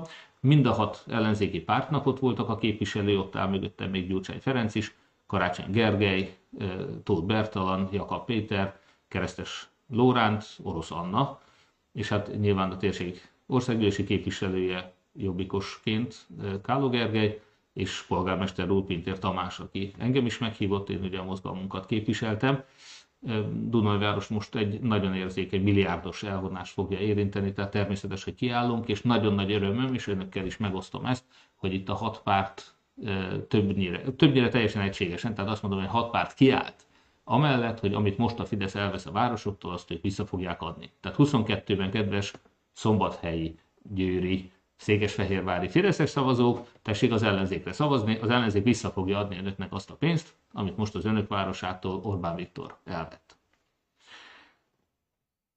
Jövő kedden, tehát kettő nap múlva egyébként a Magyar Önkormányzatok Szövetségének az elnökségi ülése itt lesz nálunk Hódmezővásárhelyen, nem csak Gémesi György elnök úr, hanem például Karácsony Gergely is jön, ahogy mondtam, fogok vele személyesen is találkozni. Hál' Istennek az ellenzék tényleg tud egységben megnyilvánulni és egységesen dolgozni a közös célért. Mi tényleg bárkivel hajlandóak vagyunk összefogni. És akkor nézzük a Covid adatokat. Hát ahogy látják, most már nagyon vége van a harmadik hullámnak, ezt onnan lehet látni ebből a szép kék ábrából, hogy a, a második és a harmadik hullám, ugye a bocsánat, Magyarországon, nem csak Vásárhelyen, Magyarországon. Az első hullámban nagyon kevesen haltak meg, egyébként Vásárhelyen csak egy idős asszony. A második hullámban sajnos nagyon sokan haltak meg, a harmadik hullámban meg hihetetlen sokan haltak meg Orbán Viktornak a hihetetlen inkompetens, szakszerűtlen, ostoba védekezésének következtében. Nos, ez a harmadik hullám, a második és harmadik hullám között, amennyire lement a napi halálozások száma, most már az alatt vagyunk, jóval az alatt vagyunk napi halálozásban, tehát a második és harmadik hullám között kevesebb volt a napi halott, mint most. De bocsánat, több, több volt a napi halott, mint most. Tehát ez azt jelenti, hogy ha volt második hullám és lett harmadik hullám, és közte volt egy szünet, akkor most is szünet van, ez teljesen levezethető logikailag. Szintén nagyon pozitív, hogy olyan európai országok is, már nem csak Uruguay és Paraguay van előttünk napi halálozásban, hanem Horvátország, Észak-Macedónia és Bosznia-Hercegovinában is magasabb a halálozás, mint nálunk. A jó hír az, hogy nálunk kevesebb. Természetesen nem annak örülök, hogy ott több, hanem az, hogy nálunk kevesebb van ebből. Bár ők is csökkenő tendenciát mutatnak, tehát magyarul Magyarországon valóban volt egy kis bicsaklás ott az adatokban, erre mindjárt visszatérünk, de a folyamatos volt a csökkenés. Hát még így is Magyarországon jóval magasabb a napi halálozás, mint az Európai Unió összes többi országában. Ezzel együtt a csökkenés az mindenképpen pozitív. Ugye nem túl messzi vagyunk már Bulgária és Lengyelország, sőt Románia számaitól, de azért ott még mindig alacsonyabb. Hát hogy értük ezt el? Mondtam, hogy annyira ostoba volt a kormányzati lépés sorozat, és sok esetben késve, rosszul szigorítottak, tízezes foci meccseket engedtek még a második hullám idején, a harmadik hullámban is későn zártak, nem teszteltek, nem különítettek el, nem nyomoztak, tehát nagyon sok, és hát az egészségügyi rendszerünk sem tökéletes. Enyhén szóval ez mind hozzájárult ahhoz, hogy még mindig nagyon rosszul állunk ezzel, de összehasonlíthatatlan jobban, mint eddig. Hogyha megnézzük azt, hogy 100 emberre hány napi oltás jut, akkor Magyarország továbbra is a világ élén van. Tehát Orbán Viktornak az előbb most elmondtam, hogy mennyire inkompetesen kezelte a járványt, de egy nagy dicséret érti a kormányt azért, hogy rendkívül sok oltást visz be. Az sem kérdés, hogy ennek az oltás mennyiségnek ma már az a titka, hogy nyugati vakcinákkal oltanak. Ugye aki az orosz és a kínai vakcinákat elfogadta, azok már megkapták az oltásukat, én is erre biztattam mindenkit, a Fidesz bármit mondjon is. Ezzel együtt természetesen ezek a vakcinák azért mégsem olyan értékesek, mint a nyugati vakcinák sok szempontból, mindjárt elmondom pontosan, hogy miért, de világszerte tehát Kína a második, szorosan mögöttünk egyébként olyannyira, hogy 1,04 eh, csak a harmadik tizedesnél van különbség már a magyar és a kínai napi oltásszámban. Mind a ketten 1-1 százalékát a lakosságnak be tudtuk oltani naponta. Most ez a legfrissebb adat, látszik, hogy mind a ketten egy hullámvölgy után emelkedtünk ide, Magyarország is volt már följebb is, nagyon szép napi oltásszámokat mutattunk, és akkor nézzük, hogy a lakosoknak hány százaléka is van legalább egyszer már beoltva. Itt ugye Izrael, Anglia után immár a harmadikak vagyunk, tehát az Egyesült Államokat is megelőztük. Nálunk ez a szám 51,8 százalék, tehát ugye nem csak több mint 5 millió beoltottunk van, de a lakosságnak is több mint 50 százalékát már beoltották. Ez pozitívum hál' Istennek. És hát nagyon szép, hogy látszik, hogy szépen meredeken jönnek föl Európa többi országai, a környékbeli országok, vannak akik kicsit, Románia például lassabban, nem olyan meredek emelkedik, akik előttünk vagy mellettünk vannak, Szlovénia, Horvátország és a többi, ők nagyon meredeken jönnek föl. Egyébként annak ellenére, hogy a legtöbb ország nem alkalmaz keleti vakcinát. Tehát ott nincs kínai vakcina, nem loptak 50%-ot a Sinopharm vásárláskor, mint Orbánék, ugye Szenegál pont fele annyiért vette meg, egy átlagosan korrupt afrikai ország fele annyira kapta a kínaiaktól a vakcinát, mint Szijjártó Péter, aki azóta is februárban bejelentette, hogy hány hány európai ország jelentkezett nála, hogy te kedves Szijjártó Péter, te olyan tehetséges és hihetetlen jó kínai kapcsolatokkal rendelkező külügyminiszter, vagy segíts nekünk könyörgöm, hogy mi is kapjunk Sinopharmot. Hát nem tudom, hogy mi történt, de valószínűleg ez egy akkora hazugság volt, hogy a három hónap alatt nem hogy 14, hanem egyetlen egy európai ország sem használ Sinopharmot, még azóta se, egy se. No, hát ennyit az igazmondásáról a Fidesznek, de hát ezt megszoktuk, amikor például a migránsokért, meg sorosért, meg kommunistázással szitták az ellenzéket, de kommunistákat is csak ők rejtegetnek, migránsokat is csak ők hordanak be Magyarországra, és még Soros is csak őket pénzelte. Nos, hogyha megnézzük akkor a teljesen beoltottak arányát a világon, hát ott Izrael 59, közel 60%-kal vezet ugyan, az Egyesült Államok 38%-kal a második, Anglia 32%-kal jön utána, de Magyarország 31%-a az én általam követett országok között, tehát a negyedik. Azért mondom az általam követett, mert látszik itt az ábrán, hogy például Chile az megelőz minket, csak ugye ő az én eddig általam figyelt országok között nem szerepel. Meg hát van ott még egy-kettő, láttuk, nem tudom, Bahrein, meg hát mit, talán még igen, hát Izrael a másik, de az rajta van a listán. No, tehát mindesetre látjuk, viszonylag magas számmal rendelkezik Uruguay és ott Dél-Amerikában, itt Európában ugye Anglia és Magyarország az, amely kiemelkedő. És hát Szerbia utánunk. Na nézzük akkor, hogy eh, ahogy említettem, volt egy nyitás, ennek a, a görbén ugye említettem, hogy volt egy ilyen kis törés. Nagyon sokan féltek attól, hogy amikor a terasznyitás volt, áprilisban, akkor Orbán Viktor előre rohant, rohant és még nem, e, még nem lehetett volna, vagy kockázatos lett volna nyitni. Hát hála jó Istennek, ez a kockázat ez nem jött be, vagy sikerült megelőzni, tehát a terasz nyitáskor főleg fiatalok mentek ki, a idősebbek már oltva voltak, tehát volt egy icipici törés ott az előbbi számokban, de valójában meredeken csökken azóta is a halálozás Magyarországon. Mégis, amikor tudományosan összevetik mondjuk Angliával, hogy amikor ott nyitottak két héttel korábban, akkor ott milyen számok voltak, és ahhoz képest Orbán Viktor mennyire bátor volt, vagy vakmerő. Ugye nálunk az 1 millió főre jutó esetszám az 301 volt, tehát 1 millióból 300 beteg volt, Angliában, amikor nyitottak, 24. 12 annak, mint Magyarországon.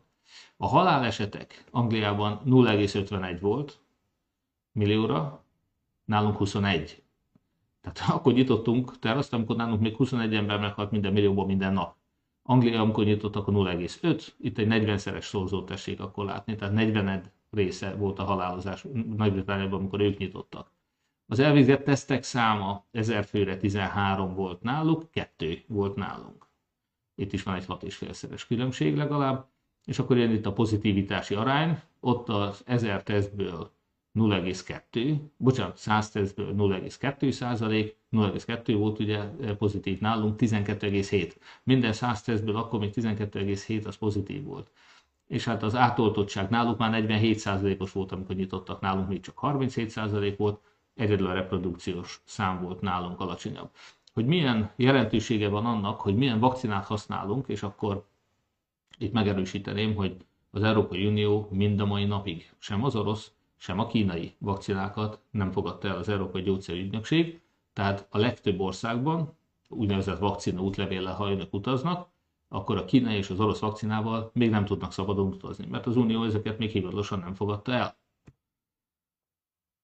Tudjuk azt is, hogy mondjuk a kínai eh, vakcinának kb. 79%-os a hatékonysága, az orosznál nagyon változik, hiszen Szlovákiában éppen abból lett egy miniszterelnök bukásához vezető botrány, hogy nem ugyanazt a vakcinát szállították le nekik az oroszok Sputnik néven, mint amit bevizsgáltak, és ami a Lancet című orvosi napilapban volt tesztelve és amit tudunk, hogy 90% fölötti hatékonyságú volt, de hát a szegény szlovákok nem azt kapták.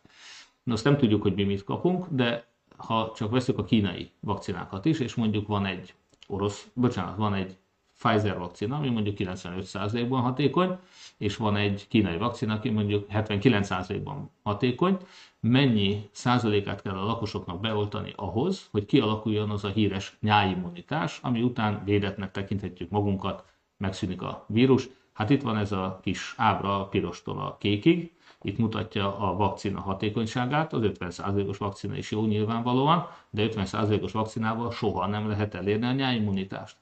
Szemben ezzel a 95%-os vakcinánál elég 63% a lakosságnak, ha be van oltva, 63% mi most 51-nél járunk, ha csak Pfizerrel és Modernával oltanának, akkor 63%-át kellene, hogy beoltsák a magyaroknak, a felnőtt lakosságnak, és védettek lennénk. Ha azonban kínai vakcinával oltanak, ami lényegesen kisebb hatékonyságú, akkor a lakosságnak 75%-át kell beoltani. Tehát nem elég a 63, 75-öt kell beoltani. Ez pedig már nagyon közel van ahhoz a 80%-os elméleti határhoz, eh, ahányan Magyarországon egyáltalán hajlandóak magukat beoltatni. Hát és akkor itt van a jó hír, ezt is megosztom önökkel egy képpel is. Eh, Szijjártó Péter, a, mivel a vakcina útlevél, hogyha valaki kínai vagy orosz vakcinát kapott, akkor az Európai legtöbb országában nem, nem jó, ott nem fogadják el. Tehát Szijjártó Péter gőzerővel dolgozik nem csak azon, hogy az Európai Unió 14 országa kapjon kínai vakcinát, valamiért még egyik se kapott, hanem azon is, hogy minél több bilaterális kétoldalú megállapodásunk legyen. Önök utazhassanak Grúziába és Mongóliába is. Úgyhogy nagyszerű híre volt Szijjártó Péternek a héten, most már Grúziába és Mongóliába is tudnak utazni kínai és orosz oltással rendelkező magyar igazolványukkal önök. Hát ennél ugye most ezen kívül Bahrein, Csehország, Észak-Macedónia, Horvátország, Montenegro, Szerbia, Szlovénia és Törökország. Azok, akik fogadnak ezzel az oltással beoltott magyarokat. Tehát van három Európai Uniós tagállam is, úgyhogy még 23-ra lesz szükség, ha jól számolok, ugye Magyarországot levonva. No, hát sok sikert kívánok Szijjártó Péternek, meg én abban is biztos vagyok, hogy előbb-utóbb az orosz vakcina, az az Európai Gyógyszerészeti Ügynökség által is itt lesítve lesz, hiszen minden mutató szerint egy hatékony vakcináról van szó, illetve, hát pláne, hogyha következetesen azt gyártanák, amit bevizsgálnak, illetve a kínaiak, ott egy kicsit nehezebb lesz ez a dolog Orbán Viktoréknak, hiszen ők még nem is kérték az Európai Gyógyszerészeti Ügynökségtől, vagy Gyógyszerügynökségtől a hitlesítés bevizsgálást. Nos, egy másik ábrán lehet látni, hogy Szlovákia volt az egyetlen, ahol rendeltek két millió dózis, de aztán a magyaroknak kellett felajánlani legalább, hogy átveszik, mert ott belpolitikai botrány lett belőle. És hát itt Magyarországon tudjuk, hogy micsoda korrupciós, korrupció gyanús beszerzések voltak, akár a vakcinából, akár a lélegeztetőgépből, hogy ebből mennyit loptak a fideszesek ismét. Nos, Romániában is fertőz a korrupció, nem csak a koronavírus, itt egy cikk, amit megosztok önökkel, fontos emberek ellen is nyomoznak. Ugye az a nagy különbség, hogy nálunk fölháborító, abszolút ordít minden füstöl, hogy ha kétszer annyira veszünk kínai vakcinát, mint ugyanazt a vakcinát Szenegál, akkor itt valaki nagy, és, és közben iktattak egy Stroman céget, akit valaki zsebre vágott 20-25 milliárd forintot az önök pénzéből. És az is lehet, hogy nem is kellett volna kínai vakcina, mert lett volna elég nyugati, amiket lemondott a kormány, de abból nem lehetett volna lopni, mert az Európai Unió tárgyalta le az árat, Úgyhogy önök pusztán azért kaptak kínai vakcinát, mert abból tudott Orbán Viktor lopni. Nos, lélegeztetőgépekről már nem is beszélve. Tehát Romániában az a szép, hogy ott is történt ilyen gyanús eset, de ott már nyomoznak ellenük. Nekünk legalább olyan jó korrupciós ügyészségre van szükségünk, mint a románoknak. És akkor át is ugrunk az apróbb hírekre.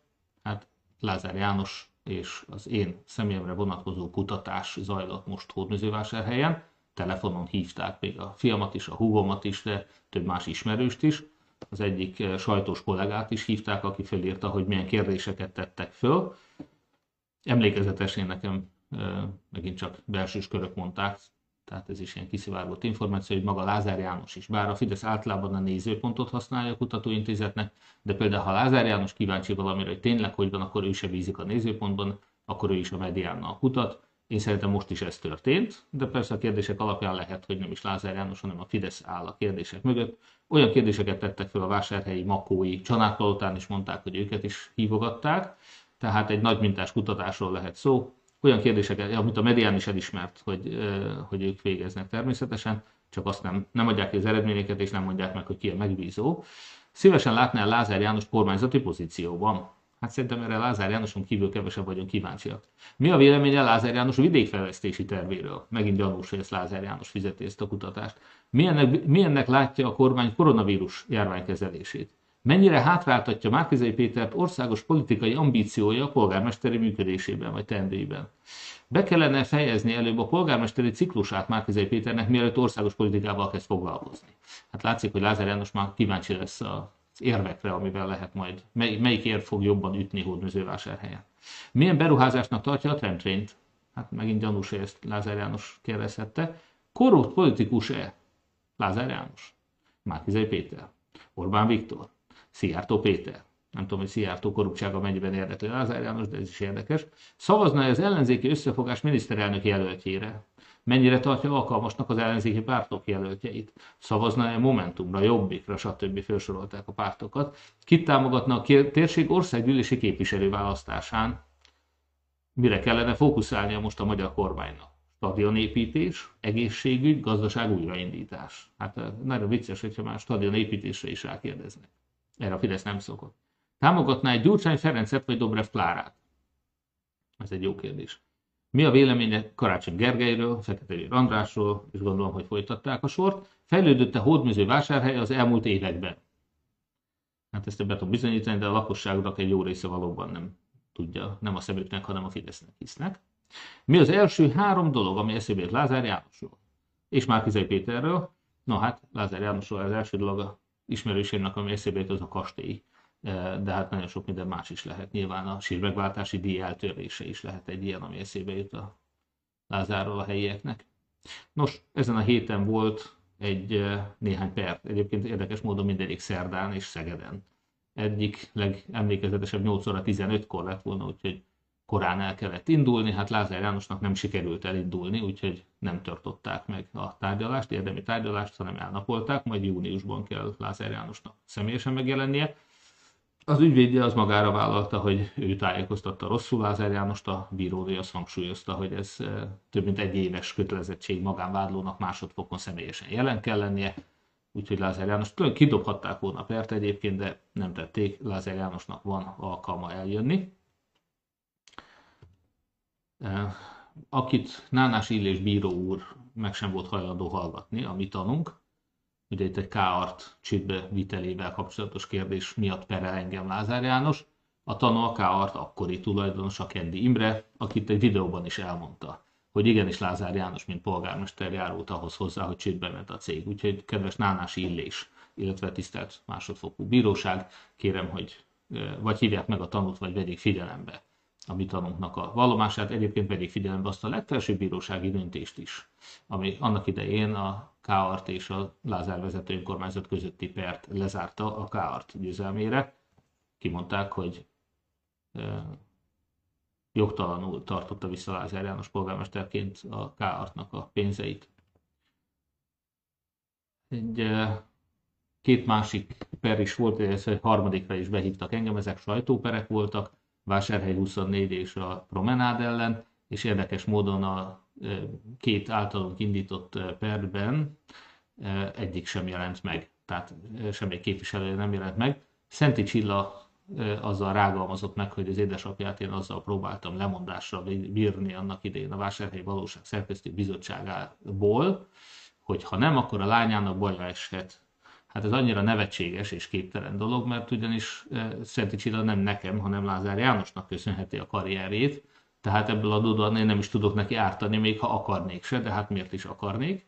Szenti Tibor pedig a számomra ideális Fideszes szerkesztőbizottsági tag volt, hiszen a mamelukokkal szemben ő észérvek alapján próbált, igyekezett kompromisszumokat teremteni tehát ő egy tisztességes emberként, bár fideszes delegáltként vett részt, és nyilván aztán neki roppant kellemetlen is volt, azt gondolom, ez a szereplés. Tehát ha életem nem is volt érdekem, hogy Szenti Tibort leváltsuk onnan, tehát ezeket a hazugságokat Szenti Csillának kellene javítania, de mivel az újság az ő közleményét hozta le, ezért a Vásárhely 24-et és a promenádot perlem most azért, hogy ezt a hazugságot ezt igazítsák helyre. Már csak azért is, mert Szenti Tibornak azt gondolom, hogy a vásárhelyek körében van olyan tekintélye, hogy ez fontos tisztázni. Most én azt hiszem, hogy egy jól ismert, talán Ábrahám néven ismert Fideszes Facebookos kommentelő az, aki feljelentést tett március 4-én a Városháza mögött tartott sajtótájékoztatón kapcsán gyülekezési törvény megszegése ügyében. Ebben az ügyben rendőrök jártak nálam, illetve hallgattak ki tanuként. Egyenlőre két képviselőt is feljelentett az illető hölgy, és ezt fogják vizsgálni. Én azt gondolom, hogy természetesen mi betartottuk és betartattuk a járványügyi szabályokat is, de nagyon örülök, hogy ismét a házmesterek országát csinálta Vásárhelyből és Magyarországból a Fidesz. És akkor néhány vásárhelyi hír. A, kezdem a legelsővel a Mártéi Testület döntése, nem a vásárhely, a Mártéi Testület döntése értelmében nem lesz augusztusban mégsem Mártéi kavalkád. Ehhez Hódműzővásárhely közgyűlésében megszavaztuk 8 millió forintot. Én választáskor megígértem, hogy lesz, tehát én a magam részéről szeretném tartani, hogy, vagy kijelenteni, hogy Vásárhely tehát teljesítette az ígéretét. Mi a megszervezéshez mindent megadtunk, sajnos a Mártéi Testület döntött úgy, hogy az oltási igazolvány előírt szükségességére tekintettel nem tartják meg a Mártéi kavalkádot, tehát még egyszer mondom, nem rajta múlik, ha rajta múlott volna, akkor ezt az ígéretet már is kipipálhattuk volna, és teljesítettem volna, mint oly sok másikat. Egyébként egy ígéret figyelő nevű oldalra most már fölkerültek a vásárhelyi eredmények is, a mi ígéreteinknek igen nagy részét már is teljesítettük, úgy, hogy még ebben az első másfél éves ciklóksom nem is szerepel, ott szintén szinte maradéktalanul teljesítettük az ígéreteinket, akkor is ugye az adóeltörlést, a Rárosi út megépítését, vagy éppen a Kása erdőnek a e, kitisztítását és parkerdővé alakítását mondhatnám, vagy éppen a hulladékgyűjtő szigeteknek a visszaállítását, amit a Fidesz eltörölt. Tehát akkor is betartottuk, most nem is erről van szó, pusztán a 2019. október ígéretekről, amiket összegyűjtöttünk, és átküldtük a, ennek az oldalnak. Én azóta ránéztem, van néhány pontatlanság is benne ugyan, tehát például a Kovács Püri idősek otthonának a megújítása az úgy emlékszem zöldként, mint elvégzett szerepel, ami nem pontos, hiszen ez még folyamatban van, bár valóban jól halad, tehát már több mint az egy negyede kész a munkának, és hát év végéig azért ez meg is lesz. Vagy mondjuk a Teleki utcai bölcsőde, amit szintén megígértem, az is folyamatban van, de most a közbeszerzési eljárást újra ki fogjuk írni. Ismét kérünk mindenkit, hogy adja be az ajánlatait, én remélem, hogy ugyanúgy jó lesz, de mivel agályaink merültek föl a eljárás során, ezért újra le kell folytassuk, ez az én személyes, én magam is ragaszkodtam ehhez. De a Telek utcai bölcsöde is még az idén el fog készülni, most is úgy néz ki. Nos, hadd dicsérjem meg ismét a Fideszt, Fidelitást egészen pontosan, ők is elkezdtek jótékonykodni, és egy picike kis területet a katolikus templom előtt, a virágányásokat rendbe tették. Nagyon szépen köszönöm két képviselőnek, ők nem is fidelitásosak voltak, eh, Horváth Zoltán képviselő úr és eh, a Galambosné eh, képviselő asszony. Ők is ott dolgoztak, és a Fidelitasnak kettő tagja, pedig azt hittem, hogy van nekik vagy nyolc. De itt most két Fidelitasos és két Fideszes rendbe tette ezt a kis virágágyást, én gratulálok hozzá, és köszönjük nekik, és várjuk szeretettel minden jótékony intézmény, vagy intézkedésünkbe. Látszik, hogy annyira ragadós vásárhelyen ez a szeretett ország példa, a szeretett közösség, hogy még a fideszesekre, a tisztességes, becsületes fideszesekre is ráragadt. Úgyhogy szeretettel köszöntjük őket. Egyébként a helyes írásukat, ha már a keresztrejtvét nem tudom, hogy tudnak-e fejteni, de ahhoz a helyes írás sem árt, ügyeljünk szeretett városunk és épületeinek kinézetére, ez a felirat, tehát a szeretett városunkból a szeretett városunk lett. Lehet, hogy szándékos, de azt gondolom, hogy elsősorban helyesírási hiba lehet. Nos, és akkor volt egy eh, rajzpályázatunk, illetve videópályázat, aminek a nyerteseinek eh, okosórát, fényképezőgépet, illetve egy-egy elektromos rollert adtunk át a földnapja alkalmából, gratulálok nekik. Itt egy kép a következő, a látszik, hogy még a külterületeinken és a csatorna mellett is nyírják a füvet. vásárhelyen emlékeim szerint soha nem állt még olyan jól a fűnyírás ebben az csapadékos esős időben, mint most. Úgyhogy én személy szerint, ahogy mondtam is, a HMS munkatársainak többek között éppen Juhász Tünde Sógorának, aki irányítja őket, a személyes gratulációmat és elismerésemet fejeztem ki, sőt egy extra soron kívüli jutalomnak a kifizetését is engedélyeztük számukra, még az áprilisi teljesítményre hivatkozva. Nos, tehát még egyszer gratulálok, gyönyörűen írták a füvet. Egy héttel ezelőtt még kritikus voltam, mert a Kutasi út mentén a piac környékén pont ott nem volt frissen vágva, akkor ott tényleg közel fél méteres vagy 40 centis fű volt. Most hál' Istennek mindenütt úgy látom, hogy nagyjából utolérték magukat, és a város nagy részén tényleg gyönyörűen nyírják a füvet. Fantasztikus eredmény, és köszönöm szépen. Láthatják a önkéntesek kitisztították a nyugdíjas lakóparknak a halastavát, ott Berényi képviselő, a polgármester úr és Fejes Péter képviselő úr is segítkeztek, meg az ottani lakók is segítkeztek. Berényi úr most pénteken átment Szegedre, Karikó Katalinnak, az mRNS típusú vakcinák kifejlesztőjének Szegeden tanult szolnoki születésű biológusnak, kutatónak a város ajándékát átadtuk, úgyhogy minden vásárhelyi nevében Berényi Károly a polgármester úr képviselt bennünket ennél a fontos eseménynél, ahol egyébként Karikó Katalin Szeged közgyűlés által díszpolgárá lett avatva, úgyhogy díszpolgár lett Szegeden. Hát én is így online személyesen gratulálok Karikó Katalinnak, és egyben hadd fejezem ki részvétemet is. Rossz nyelvek szerint, mivel Orbán Viktor kampányában nem állt be, nyilván nem ezért ettől függetlenül valaki úgy gondolta, hogy őt letámadják, és hát lehet, hogy az asszonyság, lehet, hogy más volt ennek a surlódásnak talán a gyökere, nem tudom, de minden esetre egy biztos, hogy valakik most letámadták, mint hogy talán 78-79-ben egyetemistaként, kutatóként, aki nyilván utazott nemzetközi konferenciákra, később pedig kivándorolt az Egyesült Államokba, őt kémelhárításra beszervezték, tehát ha úgy tetszik a kommunista szolgálatoknak a, az ügynöke volt. Persze kijelentette most is, és korábban is gondolhattuk, hogy ő természetesen nem jelentett, nem ártott senkinek, de ezzel együtt egy aljas támadás indult ellene, ez csak megerősíti azt, hogy a Fidesznek nem szabad tovább rejtegetni a kommunista ügynek aktákat, tessék mindenki kiteregetni az összes, kutathatóvá tenni, nyilvánossá tenni az összes ügynek aktát, ne lehessen ezzel lejáratni egyik vagy másik szemét, egyszer is mindenkorra tegyük tisztába ezt a kérdést. Nem lejárató, nem büntető szándékkal, hanem a történelmi hűség kedvéért. Ne rejtegessék a fideszesek a kommunista aknákat, aktákat azért, hogy aztán akit le akarnak járatni, azt pedig lejáratják. Ezt csak bosszúra, fenyegetésre használják, mint egyébként az elmúlt 30 év kormányai rendre. Egy jó hír, aláírtuk a kerékpár úthálózat és külterületi mezőgazdasági úthálózat bővítésének tervezésére szóló szerződéseket. Itt éppen két tervező irodával írom alá szerződést, ahogy láthatják is.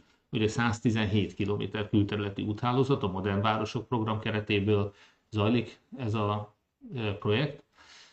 Ami nagyon szép dolog az az, hogy egy 300 milliós keretnek 100, mint egy 110 millió forint, ha jól emlékszem, tehát egy igen jelentős csökkenéssel, mint egy 198 millió forint, 310 millió helyett 198 millió forint volt végül a, a terveknek az összköltsége a szerződés szerint. Ilyen az, hogyha tisztességesen pályáztatunk, és van tiszta verseny.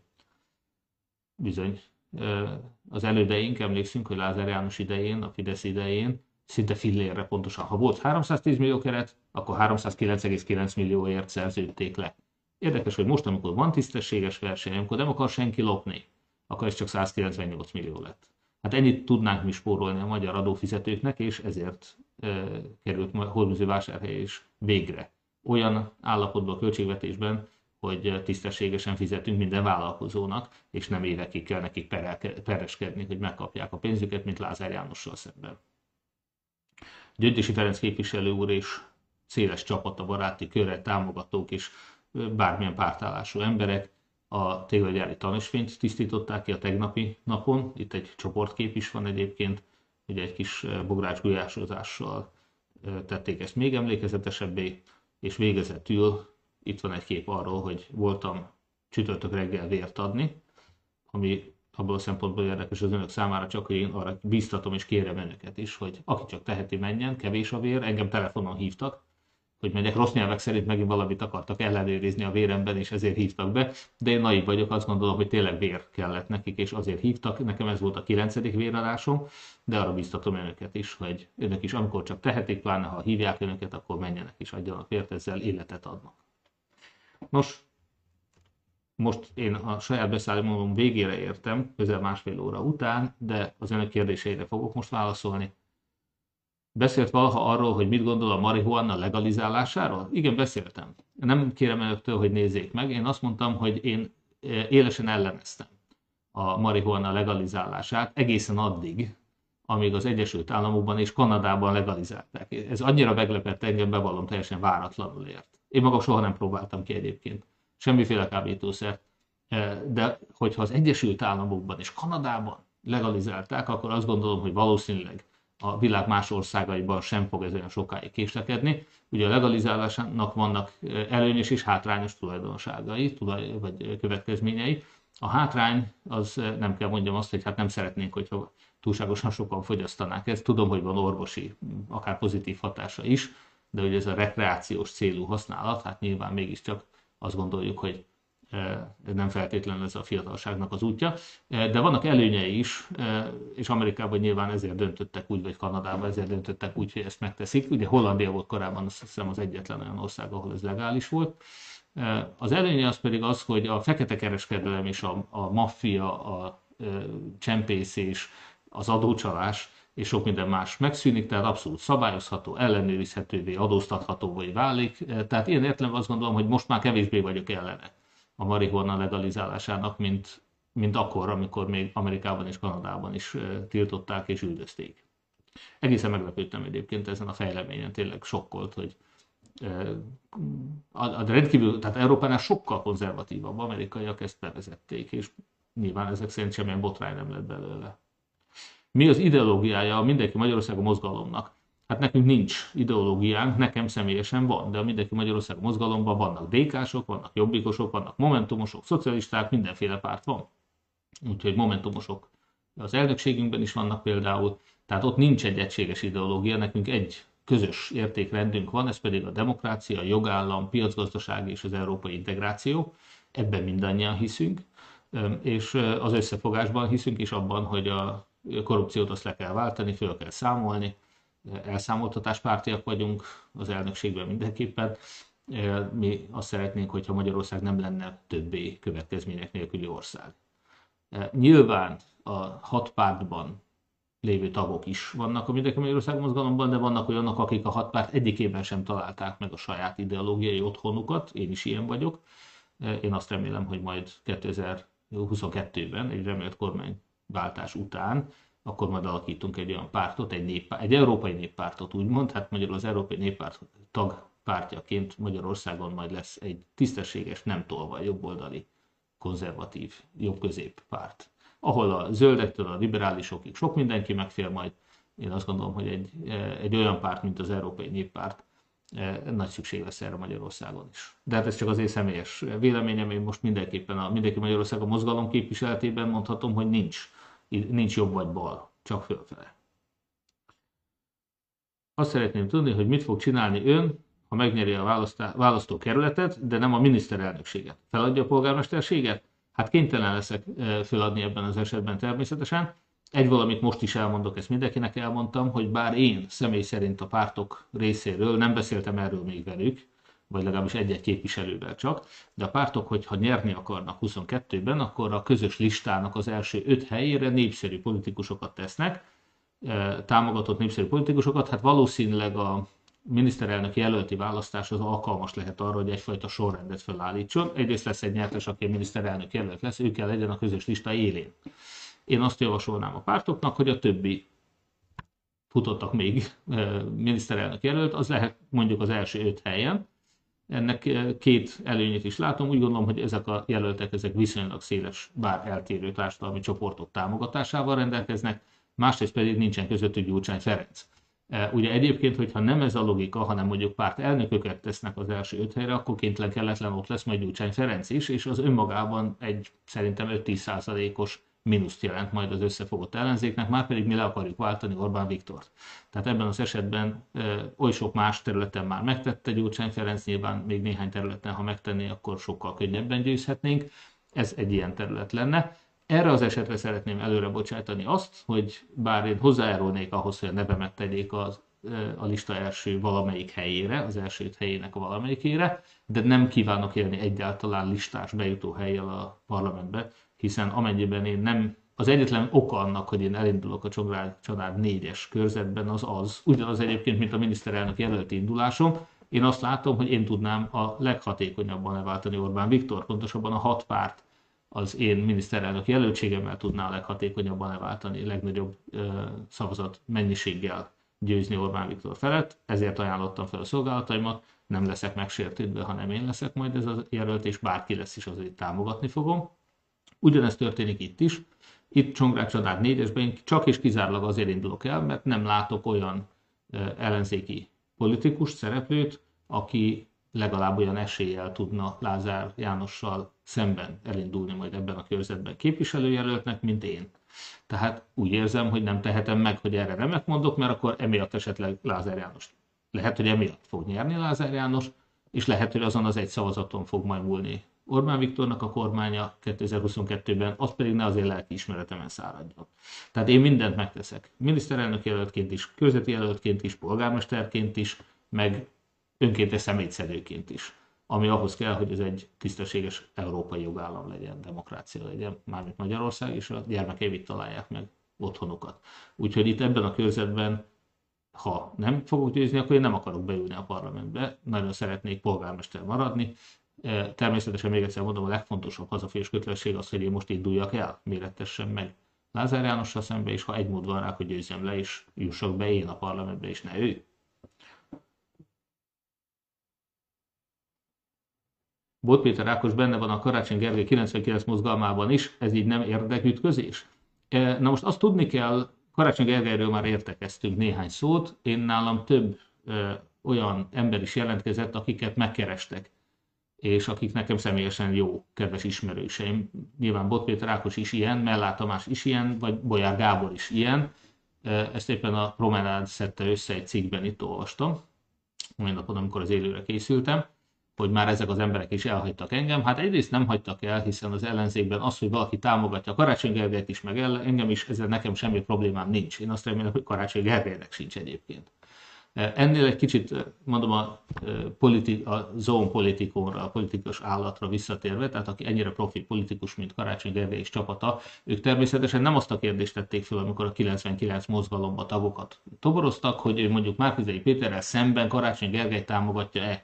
Nem. Küldtek egy szép levelet, amiben ezt a mozgalmat hangsúlyozták, és nyilván Karácsony csapataként kérték, hogy ehhez csatlakozzanak. Semmilyen érdekütközés nem volt abban, hogy valaki esetleg engem is támogat, és Karácsony Gergelyt is támogat. Az egyik őjük, akiknek, akinek a nevét az elmúlt egy percben kimondtam, ő például azt mondta, hogy ő mindenkit támogat, aki Orbán Viktort akarja leváltani. Tehát nem igazi érdekütközés van. Bot Péter Ákos is hasonlóképpen régóta ismer, már most három éve úgymond, tehát régóta ismerem, ő tényleg minden hasonló kezdeményezés mellé örömmel odaállt, ahol ő tud, segít. Az én kampányomban is segített, a mozgalom megalapításában is segített nekem, és most Karácsony Gergelynek is segített a mozgalom megalapításában is. Tehát én önmagában ezt nem látom. Azon kívül persze nyilván én is mondtam már, hogy nagy örömmel támogatom azokat a célokat, amit a 99-es mozgalom támogat, csak hát ugye nekünk már van egy mozgalmunk, ez nagyon jó, itt lehet, hogy még a következő fél évben ez egymásnak konkurens mozgalmának tűnik, valójában ugyanabban az irányba megyünk természetesen, de hogy az azt követő fél évben, a 22-es választások előtt mi együtt fogunk működni egy csapatban, ez garantált. Tehát senki ezt ne vegye érdekütközésnek. Az ellenzék, ha győz, törli az arab törvényt. Ezt én már elmondtam részletesebben, úgyhogy nem fogok belmenni. Vörös Imre, Elek István, Bárándi Péter és másoknak a az írását ajánlom figyelmébe, akár a népszabadságban, népszavában, bocsánat, akár más fórumokon, amit megírtak.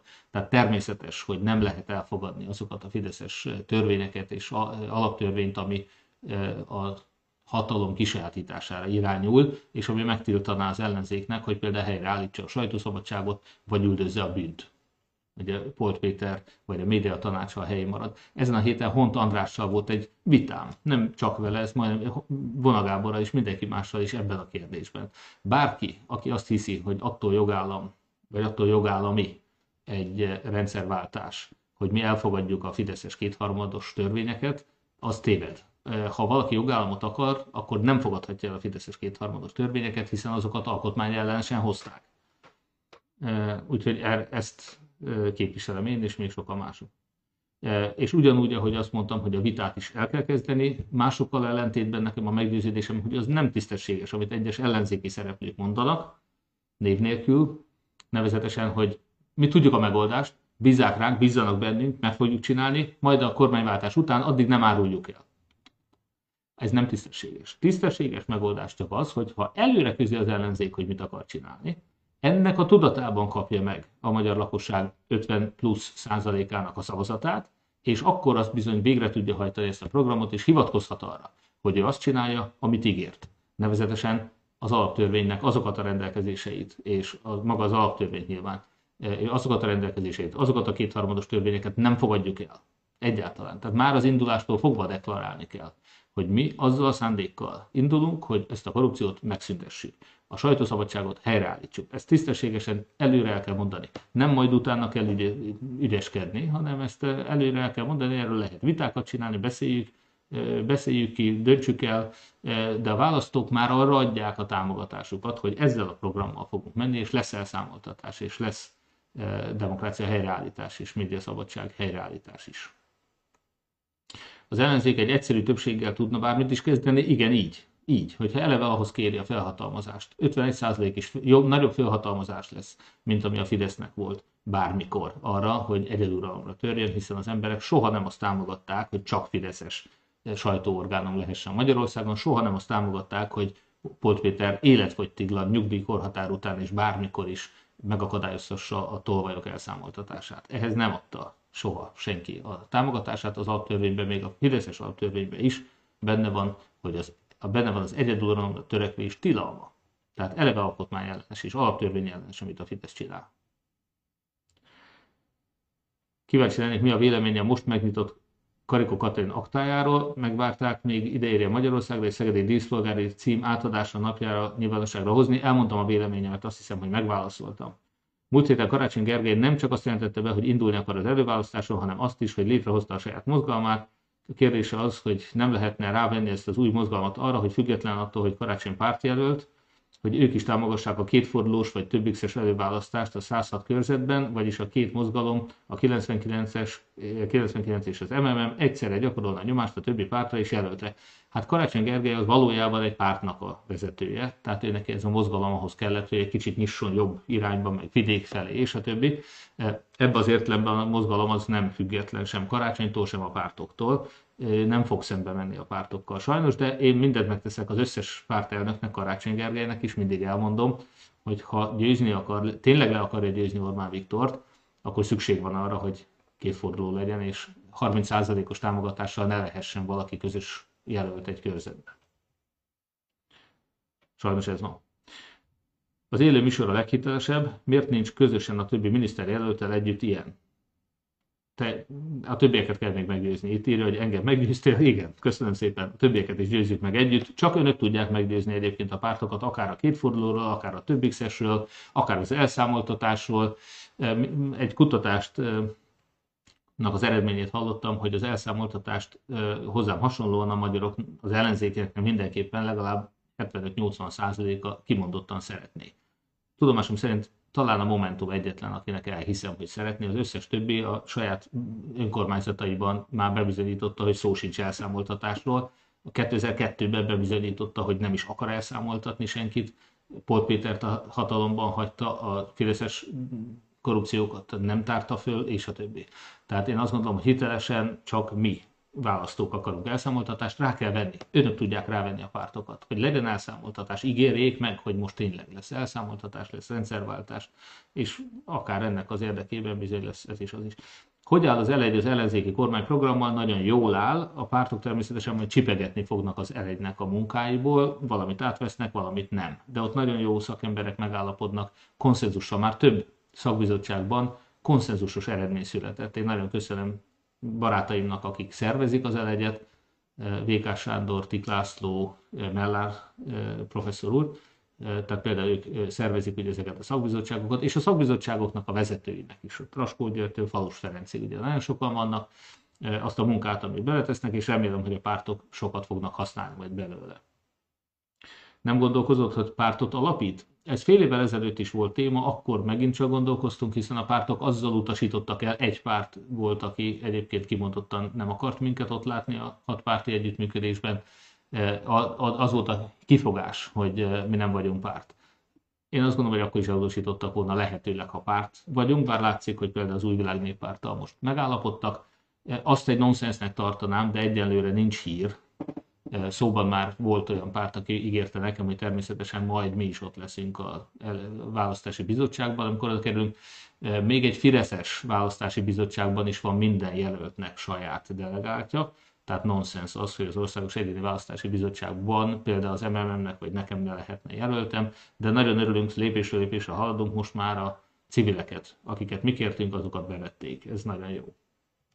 Hogyan szavazhat külföldön lakó állampolgár? Sokan vannak online szavazhat, erre tökéletes megoldás, meghagyom a pártoknak, hogy elmondják önöknek, hogy hogy lesz, de engem megnyugtattak. Tehát az online szavazás megoldás lesz a külföldi szavazóknak, de tulajdonképpen effektíven megakadályozza, hogy a Fidesz nagy számban trollokat mozgósítson, és az ne derüljön ki. Hát persze mozgósíthat, de ki fog derülni. Ez jó. Vég, végére értem a kérdéseknek, úgyhogy egy óra 40 percet beszéltem, az 5 perc késést is figyelme véve. Önöknek további jó éjszakát kívánok, egy hét múlva találkozunk, és addig is a holnapi nap még pünkösd, úgyhogy a mi hitünk és vallásunk szerint ugye ez az ünnep, ez a Szentlélek ünnepe, a Szentlélek eljövetelének az ünnepe, úgyhogy vallásos testvéreim, magyar testvéreimnek, katolikus és más vallású magyar testvéreimnek boldog pünkösdöt is kívánok, mindenki más pedig használja ki ezt a nagyon szép ünnepet. Mai nap is azért többnyire szép idő volt egy kis viharral színezve, legyenek a természetben, dolgozzanak a kertben, mint ahogy én is tettem a mai nap egy kis ideig, amikor nem a mai bejelentkezésre készültem. És hát kezdjenek el kampányolni önök is, mint ahogy én is tegnap tettem Csanádpalotán, aki teheti Nagykáta és környékén Smuk Erzsébettel fogok találkozni péntek délután, és együtt fogunk az önök rendelkezésére állni. Ugye most a Covid híreknél nem mondtam el, de nagyon sok mindent feloldottak, nem kell a közterületen maszkot viselni. Itt Hódmezővásárhelyen minden olyan polgármesterre bízott intézkedést föl fogunk oldani, amit a kormány nekünk megenged. Mai nap a piacon én még használtam maszkot, de kérdezték az árusok, hogy meddig lesz kötelező. Mondtam, hogy ha rajta múlik, azonnal megszüntetjük. Tehát én most azt látom, hogy az adatok, a járványadatok ezt lehetővé teszik, úgyhogy mi nem fogunk szigorítani, de önök, és ha már itt tartunk búcsúzó, hadd mondjam el, hogy a két oltás sem jelent teljes védettséget. Nekem egy nagybátyám két oltás után 80 évesen Covidot kapott, kórházba került, tehát ez nem véd, lényegesen enyhébb lefolyású betegséget eredményez azoknál, akiket beoltottak, de hát még halálok is vannak, mint ahogy a Fidesz ezt e, nyilvánosságra is hozta egy táblázatban, egy hamis táblázatban. Ja igen, hát a kínai vakcináról még azt nem mondtam el, de azt önök jó, ha tudják, hogy ugye az Kínában sem tesztelték 60 év fölött. Ez a típusú vakcina, ez a 60 év fölöttieknél sokkal kevésbé hatékony, ezért van az, hogy nagyon sok országban harmadik oltást is indokoltnak láttak, illetve tesztelik az embereket, hogy meddig van a vérében ellenanyag. Itt nálunk ennek ellenére 60 év fölöttieknek adták nagy számban, de csak egészségeseknek. Pontosan azért, mert tudták, hogy a, ez a kínai vakcina ez nem olyan hatékony az esetükben, mint a Pfizer, ezért a betegeknek Pfizer-t adtak. Ezek után nem lehet csodálkozni, hogy a Pfizeres eh, betegidősekből több halt meg, mint a, a Kína is, vagy Sinopharmos egészséges idősek közül. Tehát természetesen ez egy rendkívül hamis félrevezető statisztika volt. De egy valamit mindenképpen szeretném még egyszer, hogy az enyhítéssel együtt is. A maszkot nem kell viselni azokon a vásárhelyi utcákon, ahol alig van ember. Én innen el tudok menni a eh, főtérig úgy, hogy legfeljebb, ha egy-két ember mellett megyek el másfél méteres közelségben. Egy-kettő, nem több. Tehát e, itt maszkot viselni nyilvánvalóan e, nincs különösebb jelentősége, nincs értelme. E, de ahol fertőzés veszély van, ott viseljenek kérem továbbra is maszkot, fertőtlenítsenek és tartsanak távolságot. Az óvatosság tehát még akkor sem árt, ha oltva vannak, nem beszélve arról, akik még nincsenek oltva. Úgyhogy járványveszély van, most is halnak meg Magyarországon minden nap, 40-en, 50-en, bármennyien is, de sokan. Én arra kérem önöket, hogy tehát vigyázzanak, de itt vásárhelyen is és mindenütt örülünk annak, hogy enyhítés van, örülünk annak, hogy lecsökkentek a halálozási számok. További jó éjszakát kívánok önöknek, és egy hét múlva találkozunk. Aki pedig pénteken tud eljönni Nagykátára, Smuk Erzsébettel fogunk ott az önök rendelkezésére állni. A viszontlátásra!